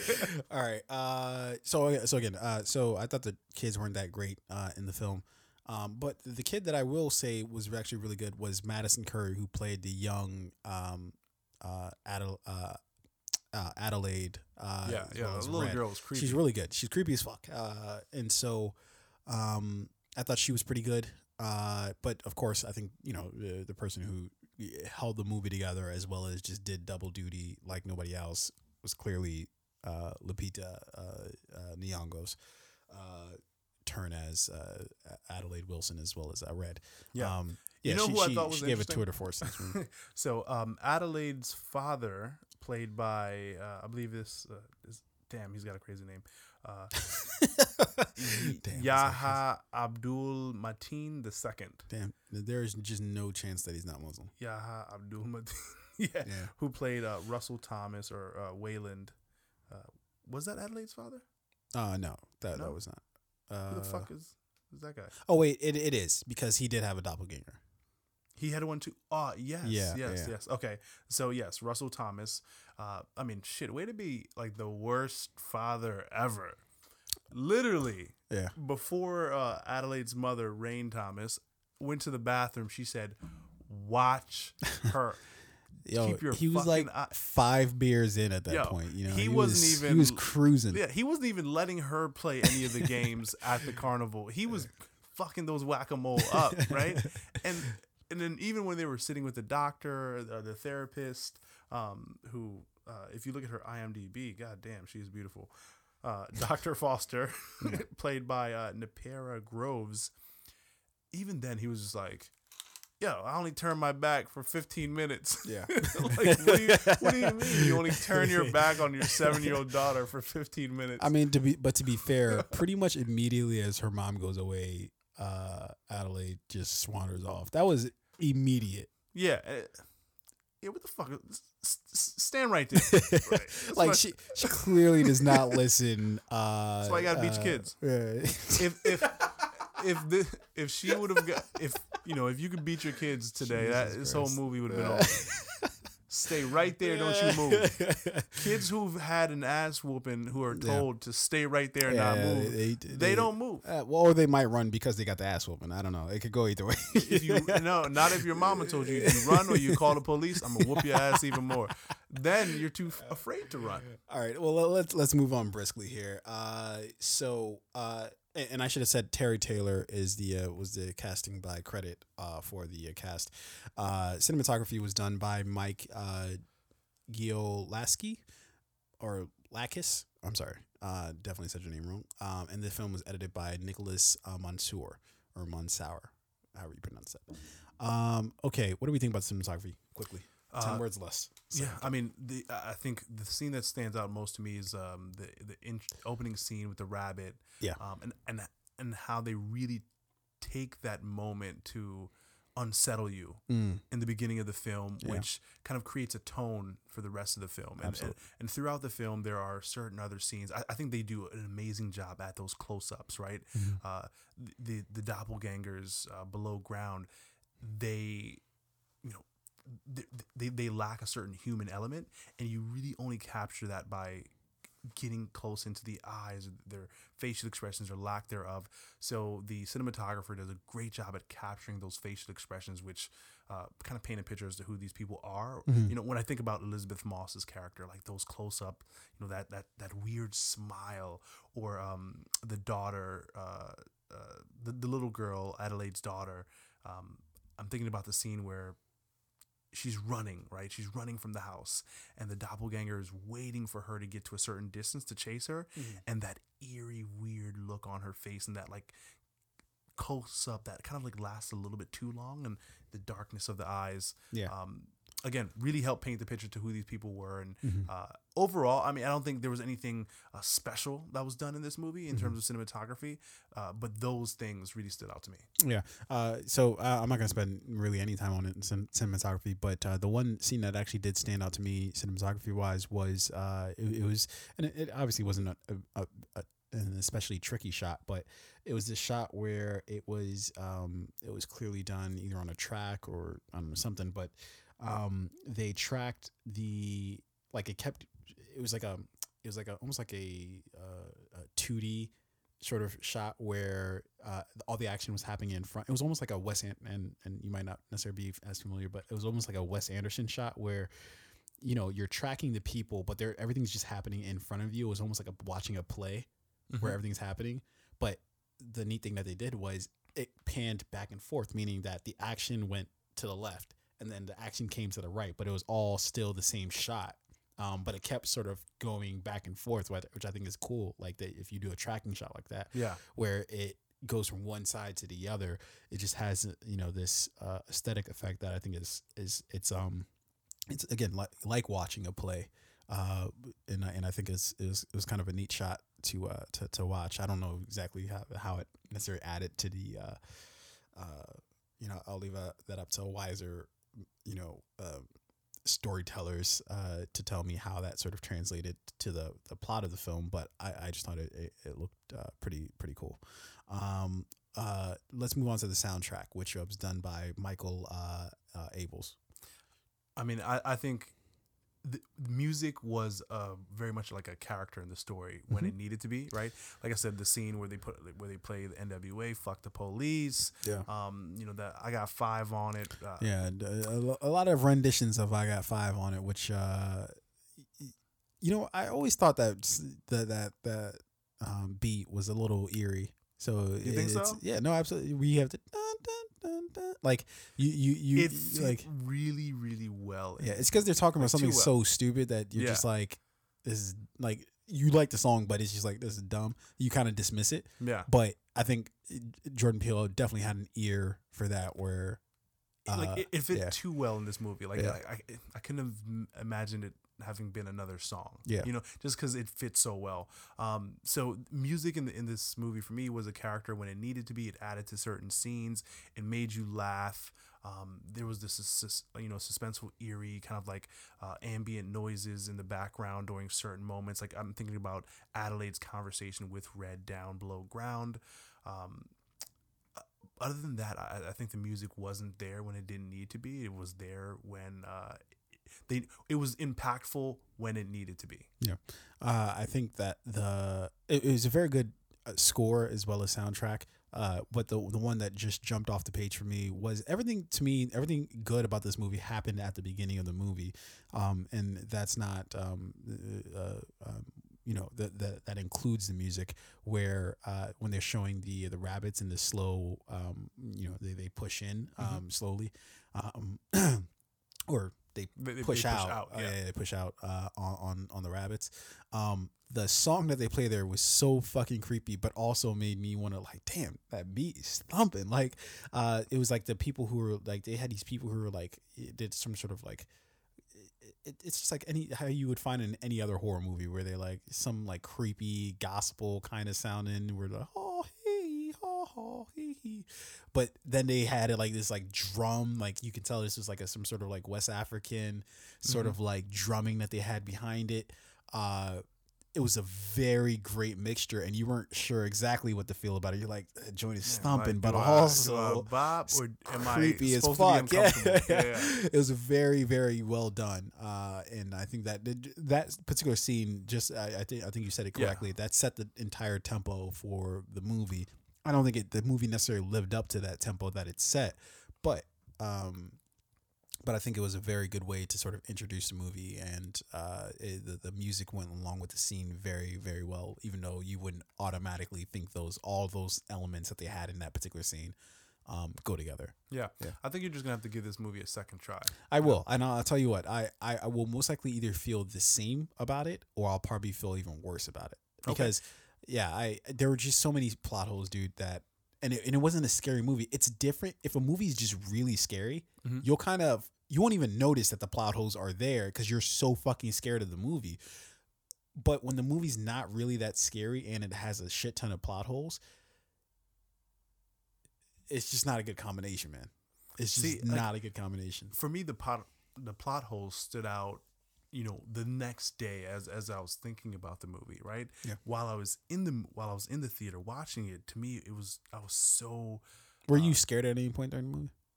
there were mo- there were times where I was like uncomfortable or unsettled, but, But not I was never scared. Yeah. Um, because this wasn't that type of movie. It's not gonna scare the shit out of you. It, there are moments where you're gonna be like, oh, like you didn't expect that, or um, something is just like really, really uncomfortable, right? Mhm. Uh, I mean, I was sitting next to two women, and uh, several times throughout the movie, they like jumped, Mhm. right? Like when one of the daughters who we thought was dead, um, Yeah. uh, one of the Tyler's yeah. daughters who we thought was dead came back, Mhm. um, or uh, That was the one.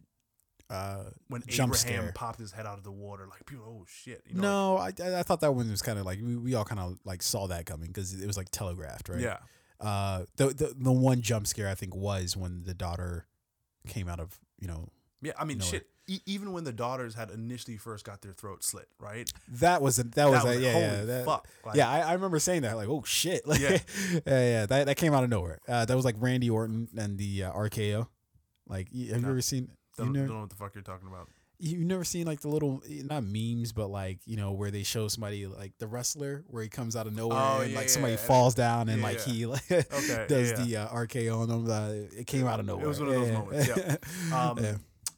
So, uh, having that said, and I completely forgot what the fuck I was talking about. Yeah. Uh, final thoughts on the film. Um, uh, for for me, uh, and I know I'm probably going to catch a lot of flack for it, but yeah, just another. Get Out wasn't disappointing. It was only disappointing for the fact that people hyped it up, and I didn't think it lived up to the hype. But on its own, it was a pretty decent movie. To me, this Us movie was Jordan Peele trying to cement his place, but he, to me, it felt like he put that above like just making a really great movie. It, it was like he knew he had to say something with the second movie, and I don't think he ended up really saying anything at all or had a coherent message that he was trying to convey. Um, so I think you know, in closing thoughts for it, I think that this movie was disappointing, but not because I was expecting so much of Jordan Peele, but because I was expecting even just by a normal uh, not even normal but but even just like a horror movie or thriller whatever you want to call it standards i thought it was subpar uh, I, th- I thought it wasn't coherent enough or scary enough for me to you know really accept this as like a good turn because it, it it didn't know what it wanted to be you know and i and i guess you, again you can classify that as some sort of new category but all in all yeah it just I, or maybe uh, you know long story short maybe it just wasn't for me perhaps so i'll, I'll give my final thoughts and and yeah. i'm gonna preface this with uh, a, a podcast, well, a TED talk I listened to um, from Elizabeth Gilbert, and I, have told you about this before. Uh, Elizabeth Gilbert, she was the writer of Eat, Pray, Love, um, the, the book Eat, Pray, Love, which then turned into the film starring Julia Roberts and Javier Bardem. And her TED talk was about creativity and inspiration, and uh, she talked about how when you do something incredible that the world just loves, like uh, Eat, Pray, Love, there is this pressure to do it again mm-hmm. or to do it better or to mm-hmm. do something else but just as great right mm-hmm. you know there's this uh, people anticipate you to keep going and keep building right mm-hmm. her message was no like you don't have to if you do one great thing you don't have to follow that great thing with another great thing mm-hmm. uh, you don't have to uh, you know live up to whatever expectations are set for you you can just continue to do what you love to do or what you want to do. Mm-hmm. Um, so that leads me to uh, a Jordan Peele interview about this film that I had like watched a, a short clip of. He tells a story about a conversation he had with Jay Z at one of those um, Roc Nation brunches I'll never get invited to. so uh, he he was talking to Jay Z and they were talking about Get Out and Jay Z was basically saying like, "Yo, like you did something incredible with Get Out you did something amazing. You changed um, like the culture of uh, filmmaking for for African Americans in this in the film industry. It's like you did something incredible, mm-hmm. and I think Jordan Peele asked Jay Z like, "Did you see it twice? Like, what did you think?" And basically just talking about you know like you know what's next for me like do i have to do like the next great thing again and jay-z's message was just like no you know you you don't you don't have to follow it up. You don't have to continue to uh, you don't have to deliver another great movie that's better than Get Out. You've already done something great. That's enough. Just keep doing your thing. So I think this movie is not like when I think about this movie, I don't think about Get Out because they're very different things. I think this is a really good movie that stands on its own. It's original. It's it's it's creative. It's fun to watch. You know the comedy that's layered throughout this movie. Overall, I gotta say, this is a good watch. I do want to watch this again. Yeah. Uh, the only thing I would say about that is I, I agree with all that hundred percent, with the exception of like, uh, this movie, like, it was the same as Get Out, like in so many ways. It's it's a clearly you know social commentary, his interweaving of comedy throughout uh, the film. Um, I think this was the natural successor to Get Out. Um, but I, I think it again, and I can separate movies and directors, meaning that like I can separate the fact that he came out with the Get Out, uh, and now he's doing this movie. The conversation behind Jordan Peele is one thing, but whether the merits of the actual movie itself, I can usually separate. Okay, you know, um, I can be objective about that. You know, whether I like the director or don't like the director, yada yada, I can be objective about the movie itself. And for this, on just on its own, I, I just don't think it's a, a good movie. In fact, I think it's actually helped by the fact that Jordan Peele made. If this had just been a random director, I think I would have said pretty much exactly the same thing that I I said uh, uh, about the film, minus the fact that I'm comparing it to a, a, a Get Out or hold it in in, in even uh, a v- vague uh, resemblance to Get Out or, or you know within the same family. But you know what? Fuck you, Tune. I'm gonna sign up for this Apple yeah. credit card under your name and run that shit up. You'll get declined very quickly. They'll they'll see my credit and they'll be like, nope, no, we're credit good. limit, yeah, yeah, twenty dollars. credit limit, whatever you could afford for twenty cents. Uh, okay. Um, so we press play on uh, us, uh, the new Jordan Peele film, uh, and you should as well. Go ahead and press play on it. Let us know what you think. A very, like I said, a very div- divisive film in terms of not necessarily its content, but in whether it was a good movie or not. I, I see there are a lot of people who are like, yeah, this is, a, you know, what the funniest part about the, this film is watching white people talk about it because, or white people talking about Jordan Peele because it's like I've never heard a white person be critical of Jordan Peele. It's never happened since he came out with Get Out. They've nothing but flowery link. Oh, he's just an amazing director, so talented. He he's so and well. he's doing something very different. It's just uh, I I just don't know how to even talk about it. It's Would you let him into your home? Yeah, yeah. No, no, no, no. You know what? uh, Uh, we have a very small space. you know. 900 square feet. oh shit. Um, okay. So, uh, so we're gonna be gone for a little bit, ladies and gentlemen. Uh, we are not gonna be doing a second uh, show this week. Uh, I am headed to uh, Nolans. Nolans. Yeah. Uh, you, you know, it got explained to me that it's uh, people say Nola. Yeah, know you. Oh, is is that is that how you pronounce? I, I, it's spelled N O L A. Yeah, you. Not Nola. Okay, it sounds like there's a Y in there. Is Yeah, there a Y? in it's there? like um, Okay. you know, like people who don't live in uh, Louisville. Yeah. say Louisville, yeah, but people from yeah, because that part they're because they're Americans who can speak English. That's so why. yeah, it's the know you. Yeah. Uh, you know, I say I just say N-O. Yeah, you could say it. Yeah. I know. Yeah. Uh, keep it simple. You know. Uh, just like there was no call for pass interference in that game versus the LA Rams. Uh, but, that um, was uh, that was cheap and yeah. stupid. I, I'm not gonna lie. to you. That was nobody enjoyed that joke. Uh, I enjoyed it very much. If you're an LA Rams fan, you love that yeah, joke. yeah, fair enough. Uh, but uh, ladies and gentlemen, if, uh, as always, if you lasted this long with us, uh, we definitely appreciate you. Definitely appreciate the love. Um, we send you it back. Uh, but uh, go ahead and hit that like button, hit that subscribe button, uh, and definitely share this uh, with whoever you believe can benefit from it, which is everybody.